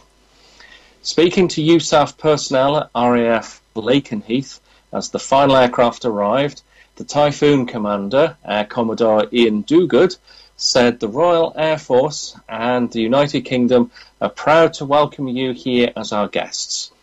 We welcome your nation's commitment to the special relationship between our two nations. European peace cannot be taken for granted, and our shared commitment to NATO continues to deter any aggressor or would be advers- adversary. Your presence here is a force for good. I am proud that our airmen and airwomen continue to stand shoulder to shoulder to defend our shared values. Ah. During their deployment to RAF Lakenheath, 95th Fighter Squadron F 22s will train alongside the US 48th Fighter Wings F 15 Eagles and RAF Typhoons. Uh, we've obviously got more than one of them. Okay, there's a plural there. as well as visiting other NATO air forces. The F 22s are due to return to Tyndall Air Force Base, Florida in May. It's quite a short visit then. I thought perhaps as, as it was, um, you know, he was, we were mentioning special relationships. Perhaps they meant Tinder, not Tyndall. I, I, Well, yes. Swipe left or swipe right if well, you like well, this indeed. story. Yes, Honestly. family show. On a serious note, can I just say that one of our listeners, Jonathan Warner, Ah, right. yes. uh, who, who who watches and listens to the show, Jonathan Warner actually has been sort of keeping me up to date with all these arrivals um, this week of uh, all the aircraft into uh, into Lakenheath and even that. Oh, right, cool. And uh, he's been sending us various uh, messages on Facebook, so thanks for that, Jonathan. Absolutely. Yeah. So the last story, I suppose, falls for me. It's a UAV-ish type of story. Okay. But uh, this is one for uh, Stephen Grant over in uh, in Australia. Right. So the uh, Flight Global and the site and the RAAF Heron flies at Amberley alongside manned aircraft. The Royal Australian Air Force RAAF is flying its Israel Aerospace Industries Heron unmanned aerial vehicle at RAAF Amberley in Queensland, marking uh, the first time the aircraft has operated alongside manned military aircraft at one of its home bases. The Heron is typically based at what? Oh, I've got to pronounce this now. Woomera. Sorry for our Australian listeners if I've pronounced that wrong, but Woomera Test Range, where it carries out training sorties. But for a short period, it's operating from Ambley alongside the 24 Boeing FA-18F Super Hornets from the service's first and sixth squadrons. For two weeks, the Heron is taking off from RAAF Ambley and transiting through military airspace alongside other aircraft, the Air Force says. In 2015, the RAAF and Air Services Australia signed a memorandum of agreement to fly the Heron in civilian airspace for the first time, with the milestone taking place on the 24th of June of that year at Rockhampton Airport. Australia operated the Heron in support of operations in Afghanistan, during which it gained some 27,000 uh, hours of operational experience. The last Heron flight in support of the nation's Operation Slipper took place from Kandahar airfield on the 30th of November 2014. Canberra is looking uh, to require a new fleet of unarmed or un, of armed medium altitude long endurance UAVs, although a procurement program has yet to be launched. Now I know that uh, Pip has got uh, one of these UAVs. He's got, I think he's got a DJI. I think, but uh, have you? Yeah, have you- well, not Well, one I thought for a minute I was going to say you had one Not of one of those, not one of No, those. so. But have have you uh, dabbled in the uh, uh, UAV um, areas, uh, Al? Um, no, I haven't actually, um, and I, I, I'm surprised really because I, I quite like my gadgets and toys and things, and um, uh, it would be quite nice to annoy the neighbours as well. But um, uh, no, I, I, I don't know quite what's happened. I used to have a, a remote controlled or radio controlled aeroplane some years ago with one of those little uh, petrol engines, which was quite good fun until yeah, it crashed. I had one of those. They were amazing fun. Yeah. Um, but no, um, I was kind of like thinking of getting one for Christmas. So uh, watch this space. Yay! Yeah, yeah. I, I, I've got I've got one of those little the little helicopters, the tiny little ones, and I am a. You got it for me, didn't you? Yes, and I I am yeah. absolutely useless. Uh, I'd I- give it a try, but um, Yeah. I, I, I don't have, strange as this may seem, I don't have particularly good coordination with the, these sort of things. I don't think in three dimensions. So if it's one of those things where you have to visualise that you're on it as to how to manoeuvre it, I'd probably be fairly poor at it, to be honest. So Well, come down my way, Al, and I'll show you how to do it because I'm probably much better at it than you are. Oh, okay. Oh, I see. Yeah, modest as always. Have you have you uh, have you had your your UAV out lately, uh, Pip? Your um, D- I, I beg your pardon. I'm, s- I said UAV. I said UAV. oh, it's all gone horribly wrong. No, I haven't actually. It's um, God, I can't remember the last time I uh, whipped it out. It's been sat in the cupboard for at least a year. The wife won't let me get it out. No, indeed. No, quite right. You. I don't blame her. We needed that's what she said. I'm surprised. have you got a actually. gyrating copter?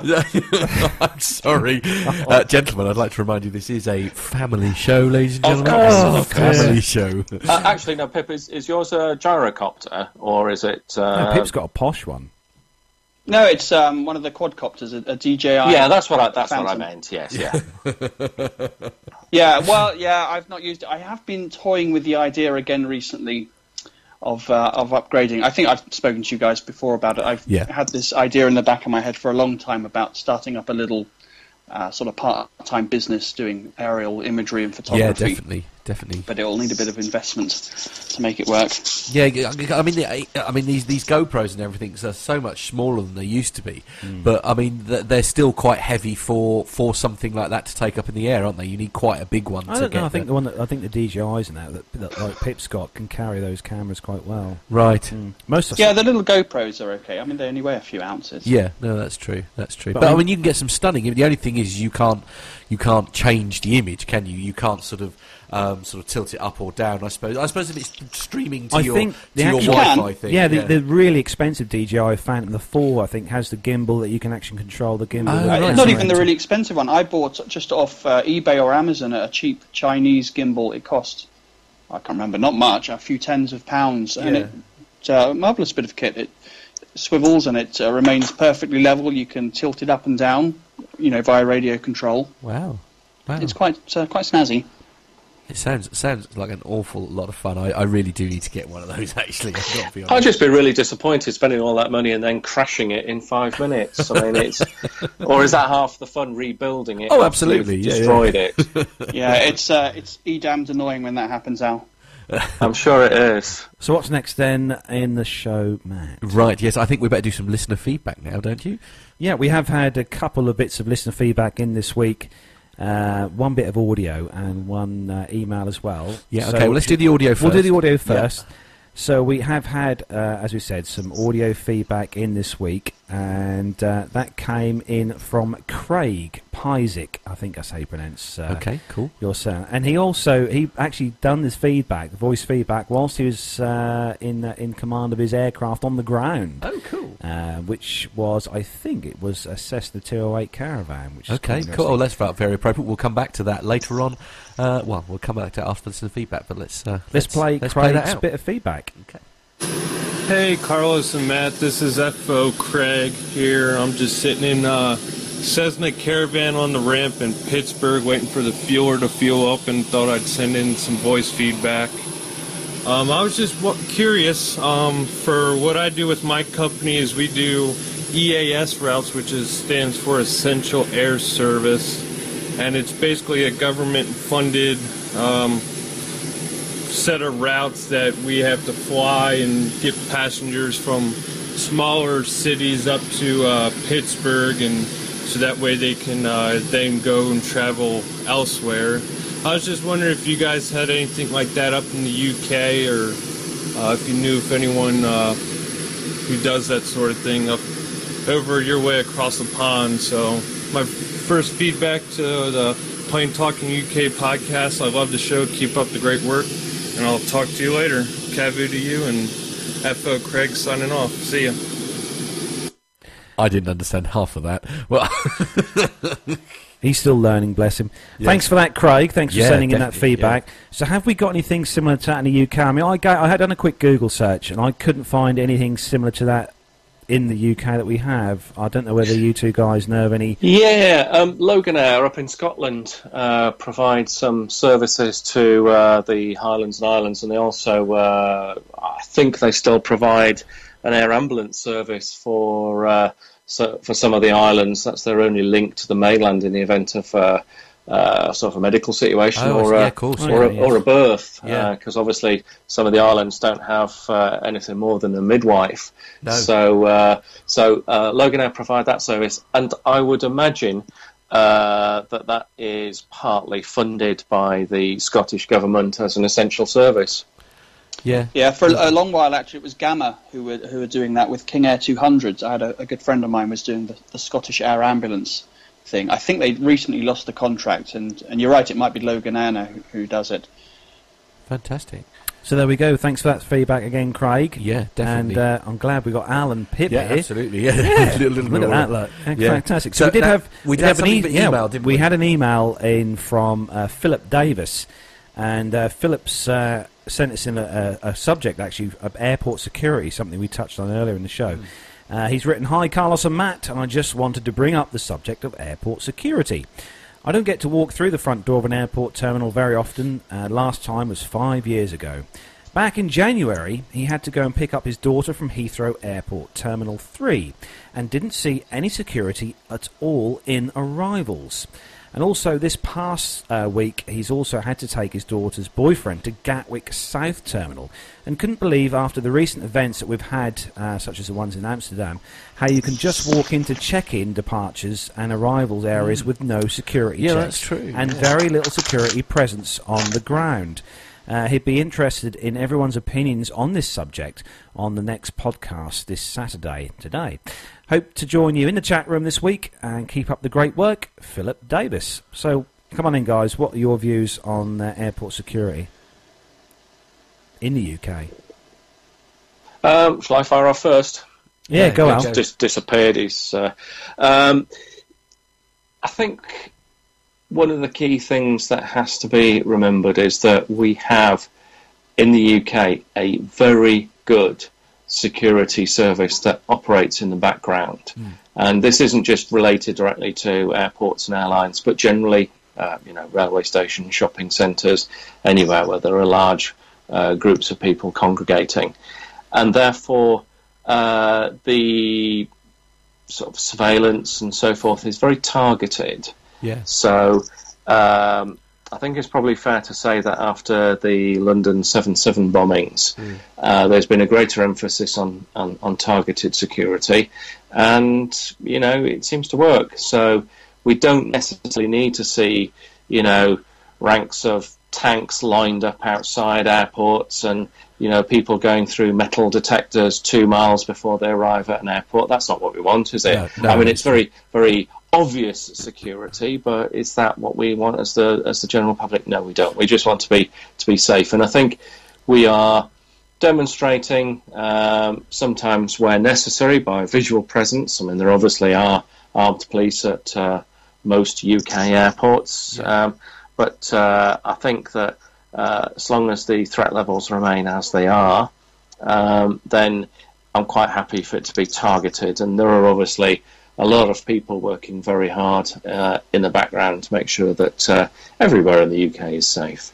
Uh, Neville was I- Neville was just saying in the chat room. Actually, he said that there was uh, quite a lot of a, a visible security presence at uh, London Heathrow Terminal Five uh, last week, but uh, also lots of uh, covert ops. I would imagine he was saying.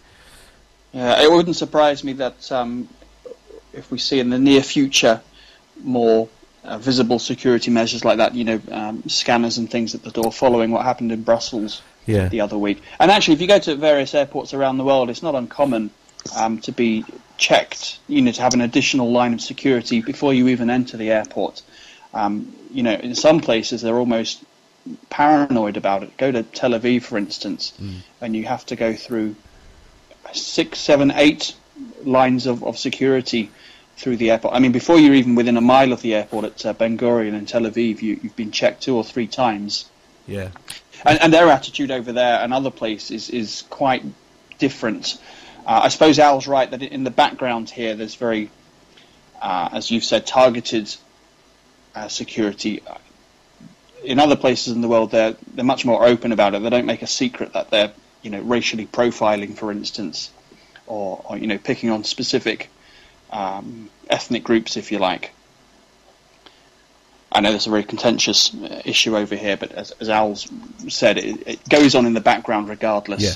Yeah. Uh, you know, the security that we see at you know passing through Heathrow or Gatwick or, or or somewhere is pretty sort of generic. It doesn't matter who you are or what you look like; you'll be subject to the same level of security. I know that when we I know when we flew to the Maldives. I mean, this is back in 2011 for our honeymoon. But when we flew there through or via Dubai, our hand luggage was was was uh, X-rayed entering Dubai or Right. we landed Dubai, Yeah. and then it was X-rayed again before they actually let us out of the airport in Mali. Really? It was put through a scanner as well. Yeah. Yeah, there's a very specific reason for that in uh, Mali, Maldives. I'm uh, surprised that you weren't told why. No, no, fire away, Al.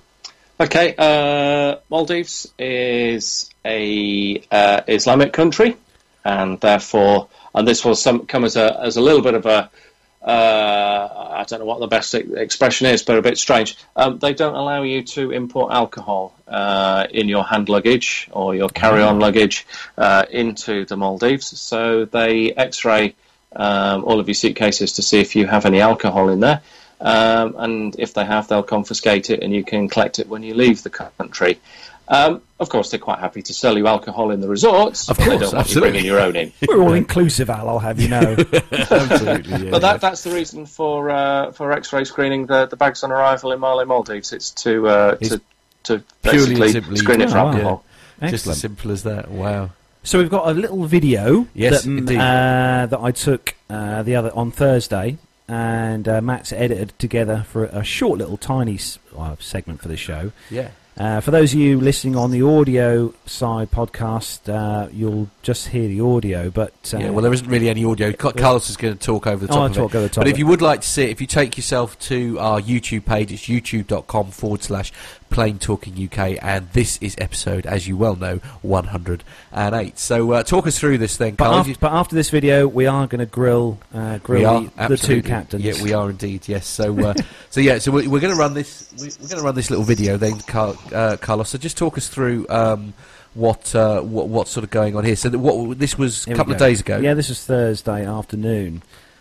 There we go. That's the uh, the Cessna 208 caravan that we use at our flying club for our parachutists to jump out of. Yeah.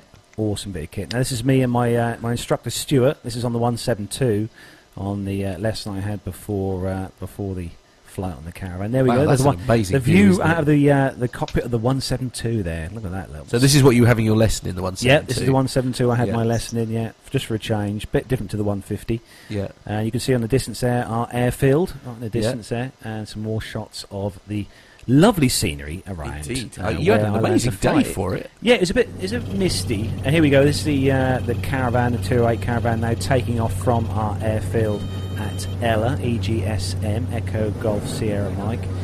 There we go. You just see the airfield clubhouse to the right there, and some other.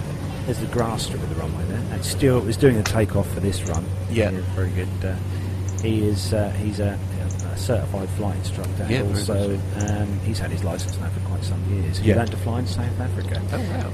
There we go. There's a view off out towards the coast there. Over the distance. It's so towards the coast. flat, isn't it? And look at that. The, the I'll tell you, the views at sort of 10,000, 11,000 feet uh, are quite stunning. You know, and you've got the guys in the back getting ready to jump at, this, at this moment as we're climbing towards. We flew up to uh, flight level 110.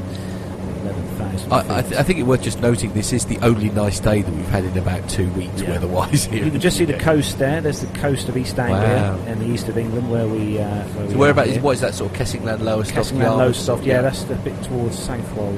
Okay, yeah, cool. There's some stunning coastline there. it is. Yeah. And here we go. And So this is inside the cockpit. inside now. the cockpit there, there's Stuart, there's my instructor. We're just um, climbing out towards our designated height. Yeah. And here are the Hey! guys jumping, silly guys jumping out of a perfectly I like, that. serviceable I like how he just climbs out of the side, just, just climbs onto the With side of the aircraft, GoPros. hanging on. Yeah, they, these are the guys that take the video, aren't they? Yeah, they've got the And Look at GoPros this on. guy with a wingsuit. How cool is that? I've never seen one of these before. Yeah, there's the guy with the GoPro on his head with a wingsuit. He's Yeah. getting ready to jump. At And uh, Watch him as he and- falls out. This is amazing. He's like, Hey, there there he's gone. Yeah. And there we go then. And there is a shot of the So flight what are these panels then? Just We've, we've got GPS there on the right hand side, the digital screen on the Yeah. right hand side, GPS sort of sat nav kind of thing, and then we've got um, uh, radio avionics on the left hand side of that. You've got uh, the transponder below that. Oh, just gone again. There we go. Yeah. See a bit closer there. there. You can see on the map there, EGSM Echo Golf Sierra Mike. That's our local field here at Ella, Cool. where I'm learning to fly. And uh, that can show us where we are actually on the map, which is quite. I haven't got that on the 172. You really no, haven't got no, at nothing all. digital in Nothing at all like that on the 172. And there we are. And there we are. And there's a quick video then, so you can sort of Yeah, see what uh, see what that's what. what and I'm how did the lesson actually go? Well, my lesson went really well. And, Yeah. And um, I had a three quarters of an hour in the 172, just in the pattern, doing circuits, uh, which was nice. Yeah. Because the 172 flies just a, just a tad better than the 150. Right. Okay. Bit more Um, power. bit more power, Yeah. yeah. And you've got two extra seats behind you, which Right. is good. Which is handy for when Al and Pip come down to see us. We can take them. Uh, I can take them up flying, which is good. Uh, if they if they want to come, that if is. they want to come, yeah. But yeah, it was good. And then then Stuart let me have a little bit of hands on as well with the 208 flying that, and uh, it's one heck of an aircraft to fly. It's uh, stunning, really really nice. Yeah. Thoroughly enjoyed that. Yeah, I bet you did. Yeah. Sounds So- like a good day. As you all know, we have got uh, Captain Al and uh, Pilot Pip in uh, the st- well, not in the in the virtual studio online, Yes. and uh, we've had some questions coming in via the chat room. So we're going to start off with the first question then, and this one goes for both of you guys. Uh, this is from David Corston. He's asked who would win in the Red Bull Air Race out of you two. Oh no! Alwood. He uses the Red Bull to wash down the chicken nuggets. Well, uh, it's an interesting one because uh, obviously Pip in his uh, his machine is much more agile than me in my machine. Yeah. Um, so uh, I I think uh, Pip would have the uh, the upper hand there. I don't know what the. Uh, I don't know, but you'll be fast. You'll be faster on the straights. I would love to see. I'd love to see the 321 up against. Uh, is it the Hawker? Isn't it, Pip? That you Yeah. fly uh, in the Red Bull Air Race. That would be one heck of a net Red Bull Air Yeah, Race. we can only do 340 knots. Um, Ooh, Sort with of- 335 knots. You've got Ooh. five, five knots on top of me there. yeah. So, so that, is it, does that be a bit like like when two lorries are mo- overtaking each other on the main road, where it where it sort of takes them three quarters of an hour to pass each other? Well, Well, yeah, there's only one way absolutely. to find out. Yeah, there is only. Right, one we'll way get to that booked in for next Yeah. year. Okay. Lovely. Yeah. Next question. We're going to need uh, some big pylons, though, aren't we? Yeah, yeah. That's what she said. Yeah, oh, That's what she go. said. Oh, no. Next question then is for Captain Al. This is from Tony S in the chat room. What do you miss about the A330? uh, the food. It had really nice food. Really? is that it? Yeah, because we used to go to lots of nice places in it, so there was the opportunity to have lots of uh, different crew food. So we get pretty reasonable crew food um, on the on the narrow body, but when we used to go uh, on the, the long haul destinations, there was always a an element of um, well lottery as to what you were going to get. Really, um, um, yeah, there were some places where, regardless of what time of day or night it was, the crew food would be curry. And it would just depend on whether it was the chicken curry or the fish curry. But oh, it don't was have the fish. Don't have the fish. Well, I mean, the, we used to come out of the Maldives and it was fish curry or chicken curry, and it used to be around about six in the morning. So, well, there you go. Nice. Just have curry for, Nothing- for nothing with breakfast, curry for lunch, and funnily enough, curry for dinner. Excellent. Um, so, all right if you like curry, then, by the sound of it. well, yeah. um, so, but no, it was the the places that it took me to rather than the aeroplane itself. The aeroplane's very nice to fly. It's uh, a very stable aeroplane. Um, sort of 40 knots blowing across the runway wasn't a big event in that aeroplane because it was so stable. Um, but uh, no, it was largely the places that it took me to and uh, the experiences that I had flying to parts of the world that I never had previously. wow. So, a question for both of you then. And this one again from Tony S. Uh, what, uh, what is your most challenging approach? Pip, we'll go with you first. Ooh, that's a toughie. Uh, we fly to so many different and interesting places. Um, so all the Alpine airports spring immediately to mind: Sion and Samedan. Um, Funchal in Madeira is one we, we train for in the sim. Um, that's quite interesting. It can be a bit uh, challenging when the wind's blowing in the, the wrong direction. Uh, but some of my favourite approaches, I love flying on to 09 into London City at night. That's just for looking out the window and, and taking in the view. It's just fantastic. You come because you have to get underneath all the Heathrow traffic, which is at 3,000 feet typically. So you've got to come in quite low at 2,000 feet, and you go across South London, across the south bank of the Thames, very low, and then they turn you on just around the Shard, and you could literally, if I could open up the window, you could reach out and touch the top of the Shard. That and must come in look across the the uh, the O2 and uh, you know all the city, the Canary Wharf, and all the rest of it. Sort of around Westminster, that sort of thing. It must look simply stunning, amazing. Yeah, it really is lovely. So Yeah, that's especially my at night. Especially at night. Do you do much Uh, yeah, at night? At night, that's that's when to do it. It's just or at sunset. It's just really really gorgeous. We've got the sun setting behind you in the west, and you turn around onto a base and final. It's quite lovely. How about you, uh, Al? Um, well, I go to Gibraltar, uh, which is a Category C airfield. So, airfields or airports are categorised. So, a Category C airport requires uh, specific training before you can go there as a captain. So, I go there, and that can be quite challenging. It's a relatively short runway uh, with water at each end, so there's no opportunity of an overrun, and uh, it has a 1500 foot rock just to the south of the runway that creates its own wind effect, so it's not uncommon to get a tailwind at both ends of the runway there. Uh, or a headwind turning into a tailwind, which can be uh, quite disappointing. So that's quite challenging. Um, funnily enough, one of the more challenging places that I go to very regularly is uh, my home base, Manchester.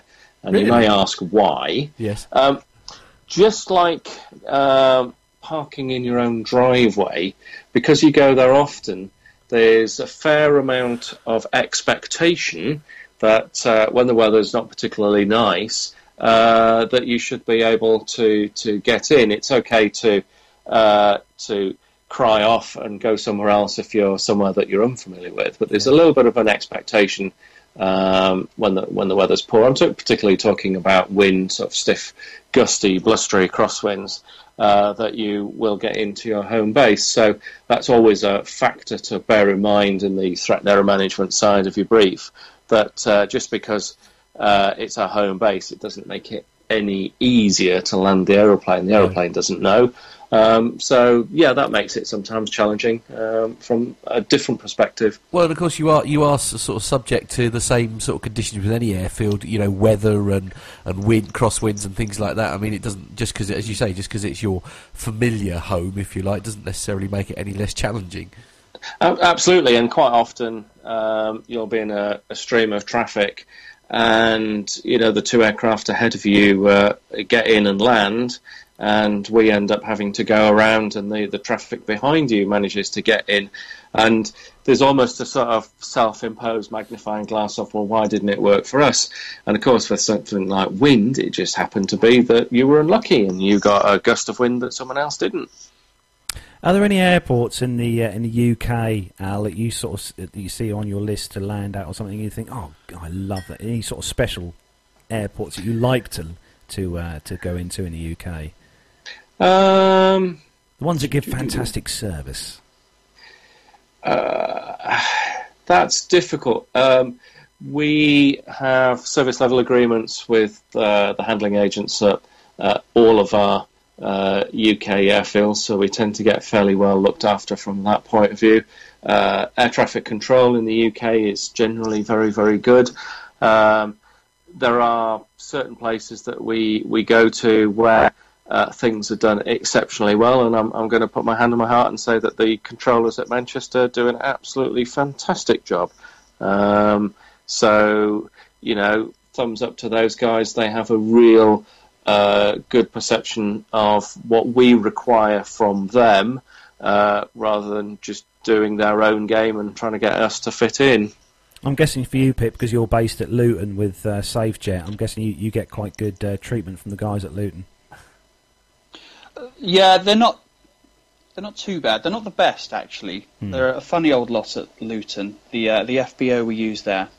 Um, yeah, they got their quirks. I, I shouldn't say anything uh, too derogatory No. live on air, but you'd be amazed actually as you travel around the world, or, or at least in, in Europe and near Europe, how variable the service can be from the uh, airport operators. You know, like Al said, most places in the UK and northern and western Europe are pretty good, but go further afield and it can be outright shocking uh, how bad they are. So another question for you, Al, on the spot again. Tony S. Uh, will you be transferring to the 737 Max in the future? Regrettably. There Oh, you dear. go. You heard it here first. That's not something you look forward to, then. Um, no, no, for the, the reasons that I, I, I mentioned earlier, the uh, the transition to flying the the Boeing um, is is going to be difficult in in many respects because ultimately it's a 1960s aeroplane um, that's you know had a, a new paint job, but it is an extremely economical aeroplane. Um, so it does allow us the opportunity to uh, stretch our wings a little bit further, and uh, I believe the aeroplane is going to have very good range. So um, there's the possibility of some of the options being ETOPS uh, 73 Maxes. So it's not all bad. It's just uh, it's uh, in some ways, you know, we all have our you know particular preference of sort of motor car or whatever, and we look disparagingly at you know other makes of motor car. But people, uh, I mean, the one that immediately springs to mind is for many many years, uh, people who drove around in Alfa Romeos had you know very pretty cars, but for heaven's sake, don't let it rain, otherwise they're on the hard shoulder. um, so uh, m- many a joke made at the expense of uh, you know Alfa Romeo drivers, but you know for them it was it was their pride and joy. I'm not going to say the Airbus is my pride and joy, but it's a very nice aeroplane, a comfortable office to spend many hours of your day in. And uh, another question from the chat room. Uh, another one for you, Al. Oh, you're a bit popular today. Is Al's a popular chap. Poor Pip. Oh, I can see where I'm not wanted. oh, poor Pip. Come on, get your questions in for Pip. Uh, from Neville Bounds in the chat room, Al, how different is the A321 to handle compared to the A320, especially on finals? Um, not greatly. Um, the uh, 321 um, is quite sensitive uh, to tail strikes, both takeoff and landing. So we talked a little bit earlier on in the episode about uh, tail strikes. Uh, that's just due to the fact that the A321 is a 320 with a plug put in the fuselage to make it longer. So the geometry means that the uh, tail gets a bit closer to the ground. Uh, the 321's heavier, so it makes it a little bit more stable. Uh, the 320 tends to get thrown around a little bit more in turbulence. Um, I actually prefer the 321 over the 320 um, in the final approach because it has a, uh, a more flattering uh, touchdown if you get it right than the, the 320 does. It's um, it's relatively easy to get the 321 to land without anybody noticing in the cabin, um, which is always quite nice. Um, whereas the 320 um, tends to arrive. There we go. Arrive. Arrive. okay. Gently arrive. Yeah, right, of course, yes. Yeah. I wouldn't expect anything less. So one for both of you. We'll go with Pip first. Uh, any opinions or at all from uh, both of you about the Rome airports? If you've flown into those guys, That's from uh, That's Jenny, from isn't Jennifer it? Do you really yeah. want to know, Jennifer? you Um, better let her know. Italy, Italy has. I'll be nice. Italy has its peculiarities and its its quirks, and once you accept them, I think uh, life is Life is a lot easier. Yeah. more stress free. I mean, I I mean, I spend a lot of time in Italy. Uh, we don't go to Fiumicino quite so much. Uh, Ciampino usually, which is the the other Rome airport, the one that Ryanair goes to. Um, but the thing, in, oh, there's a few things in Italy really drive me mad. First of all, is their perception of time. They'll tell you five minutes, ten minutes could mean anything between twenty minutes and four hours. So you need to get that into your head. Um, and then just there's a lot of I don't know red tape and bureaucracy and and um, odd little procedures they have that seem to be there purely designed to get more money out of you. For instance, we park up, and this is not just Rome airports. In fact, it's more prevalent in the north, really, up in Milan and places like that. But you'll park on a great big apron. You'll be the only aircraft there, and they'll park you up. And we don't have air bridges and stuff like that. So anywhere else, you'd just be able to start up the engines and taxi off. But not in Italy. They insist that they have to push you back and turn you around, despite the fact you've got sat in about 50 acres of apron. You've got plenty of room to taxi off, but they insist that you get hooked up to the tow cart and push back because you then got to pay whatever it is, three, four, five hundred euros for the privilege. And it's completely unnecessary, and it seems, from my perception at least, just to be designed to, to get more money out of you. Having said that, I absolutely love going to Italy, uh, and they're lovely, friendly people, full of life, who are out to enjoy themselves, and and they do their best, just with some uh, sort of odd red tape and bureaucracy to to get around. What about you, Al? Have you uh, been to Italy? Yeah, we go to Fiumicino, and there's probably a good reason as to why Pip goes to uh, Ciampino, because Fiumicino is a very, very busy airport, and it's absolute chaos. Um, and uh, it, it, everything that Pip has said uh, applies perfectly to, to Fiumicino. There is a, a kind of uh, a Rome sort of general sort of attitude of, well, hey, this is Fiumicino, and, you know, like it or lump it. Uh, as Pip said, you know, time is, uh, is something largely irrelevant. I gave watchers uh, down in a watch, and uh, a couple of hours later he came up to me and said, "Hey, the watch you gave me it doesn't work," and I started to laugh. And he said, "What are you laughing about?" And I said, "Why? Quite easy? I had a, a bet with my first officer that more hours before you watch."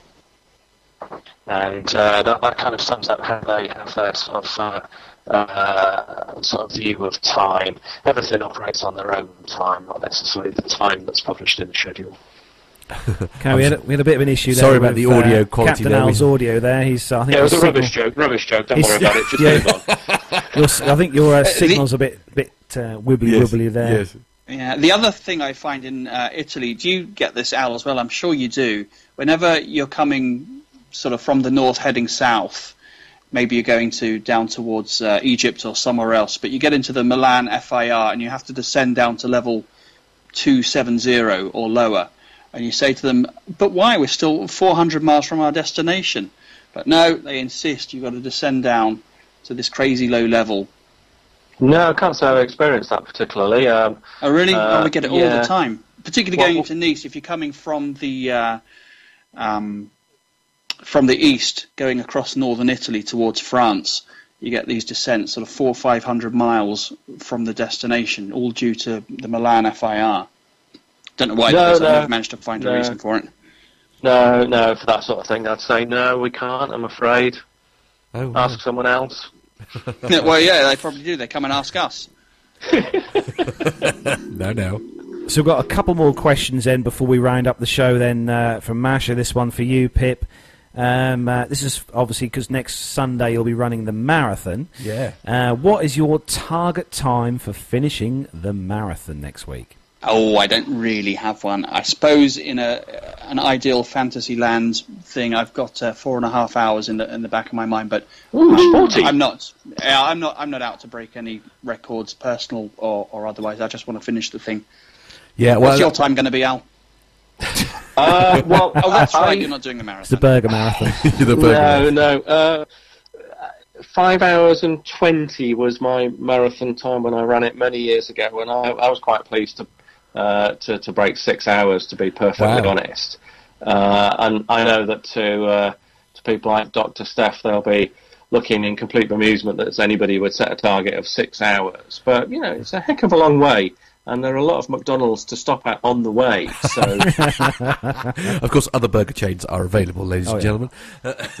It's just out there? go to them. yeah, no, indeed. And we, we've got uh, one one last question then for you, Pip. And uh, this is from Neville Bounds in the chat room. Uh, uh, Neville's asked, "What are the largest number of sectors you have ever done in one day?" Uh, it's not many. It's five, and that was quite recently. Five short sectors. Uh, the longest flying time I've done in one day, I think, was about 12 hours. I did two six-hour flights once back in my old aerial survey days. But uh, number of sectors, just just five. Quite a long. What what is actually the longest flight you- you do then, Pip? The sort of the longest stretch you can do in, in the Hawker. Um, I suppose London to somewhere like Chelyabinsk in Russia. That's about five hours. right. Oh wow! I mean, the the thing will do about two and a half thousand nautical miles, something Okay. like that. Depends exactly, you know, if you're flying long range or high speed cruise or whatever. It, Yeah. it's, uh, distances vary, but something like that.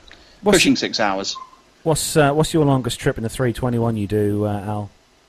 Um, the longest trip we do with passengers on board is uh, Hurghada, uh, which is usually around about uh, five and a quarter hours out and six hours twenty back. Oh, Wow.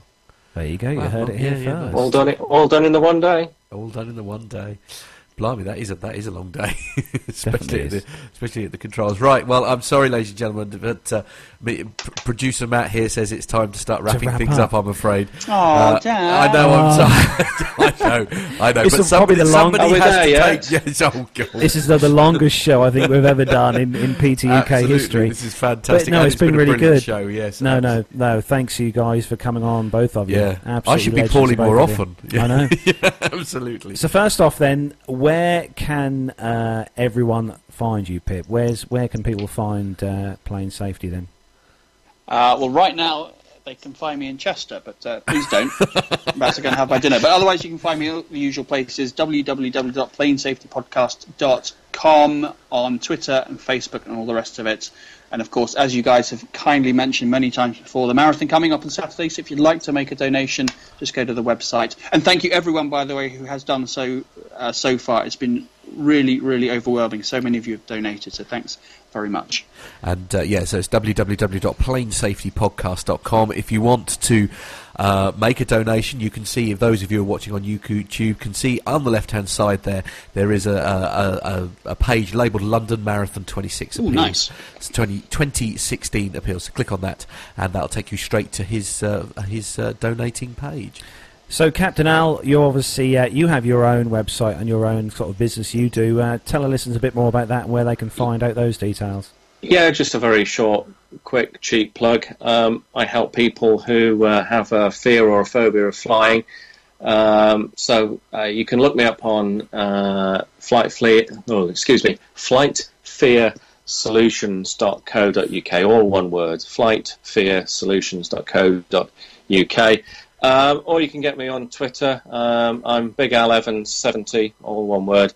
Um, and I'm quite happy to take uh, random questions uh, uh, with regards to flying at uh, info at flightfearsolutions.co.uk, and I'll try my best to answer those. Um, and uh, if you're on Twitter, then um, drop me a, a thingy or whatever it is, and uh, I'll I'll join up with you, whatever the protocol is. I must say, there's a lovely, lovely picture of you there, Al, on your uh, on your website there, on the Flight Fear Thank you. Solutions website.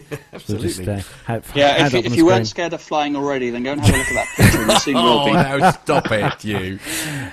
Do you know what? This has been an absolutely fantastic It show. I want to really really good fun. thank uh, both Pip and Al for joining us on this week's show. You Uh, guys are you've just brought a brought a whole another level to the to the show. Really, No, it's been brilliant. Uh, I'm going to be really boring. I'm just going to plug our own, actually, by the way, our, our Oh, website.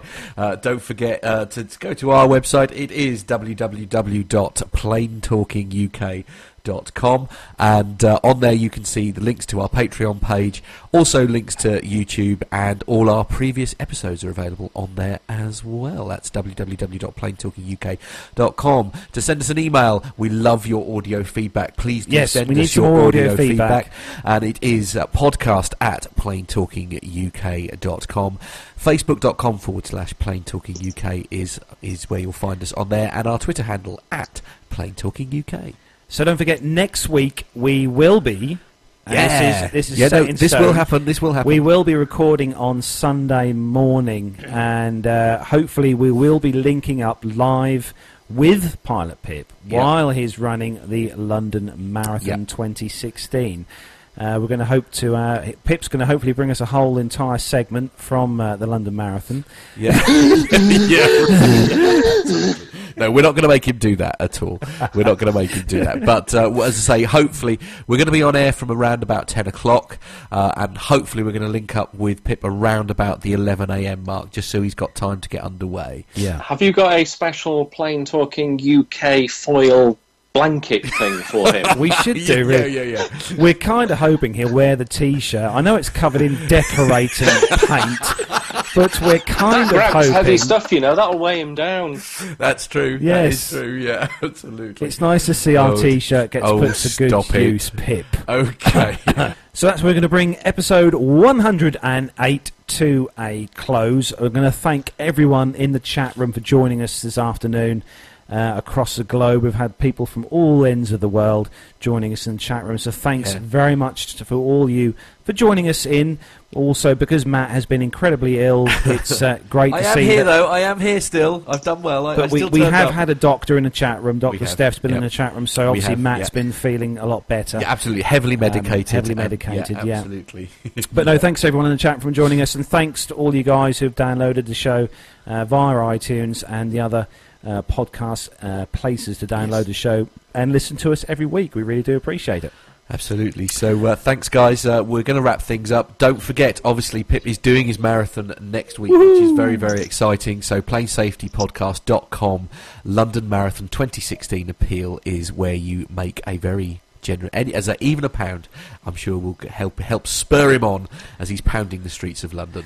So, any last words from you, Pilot Pip, before we close the show?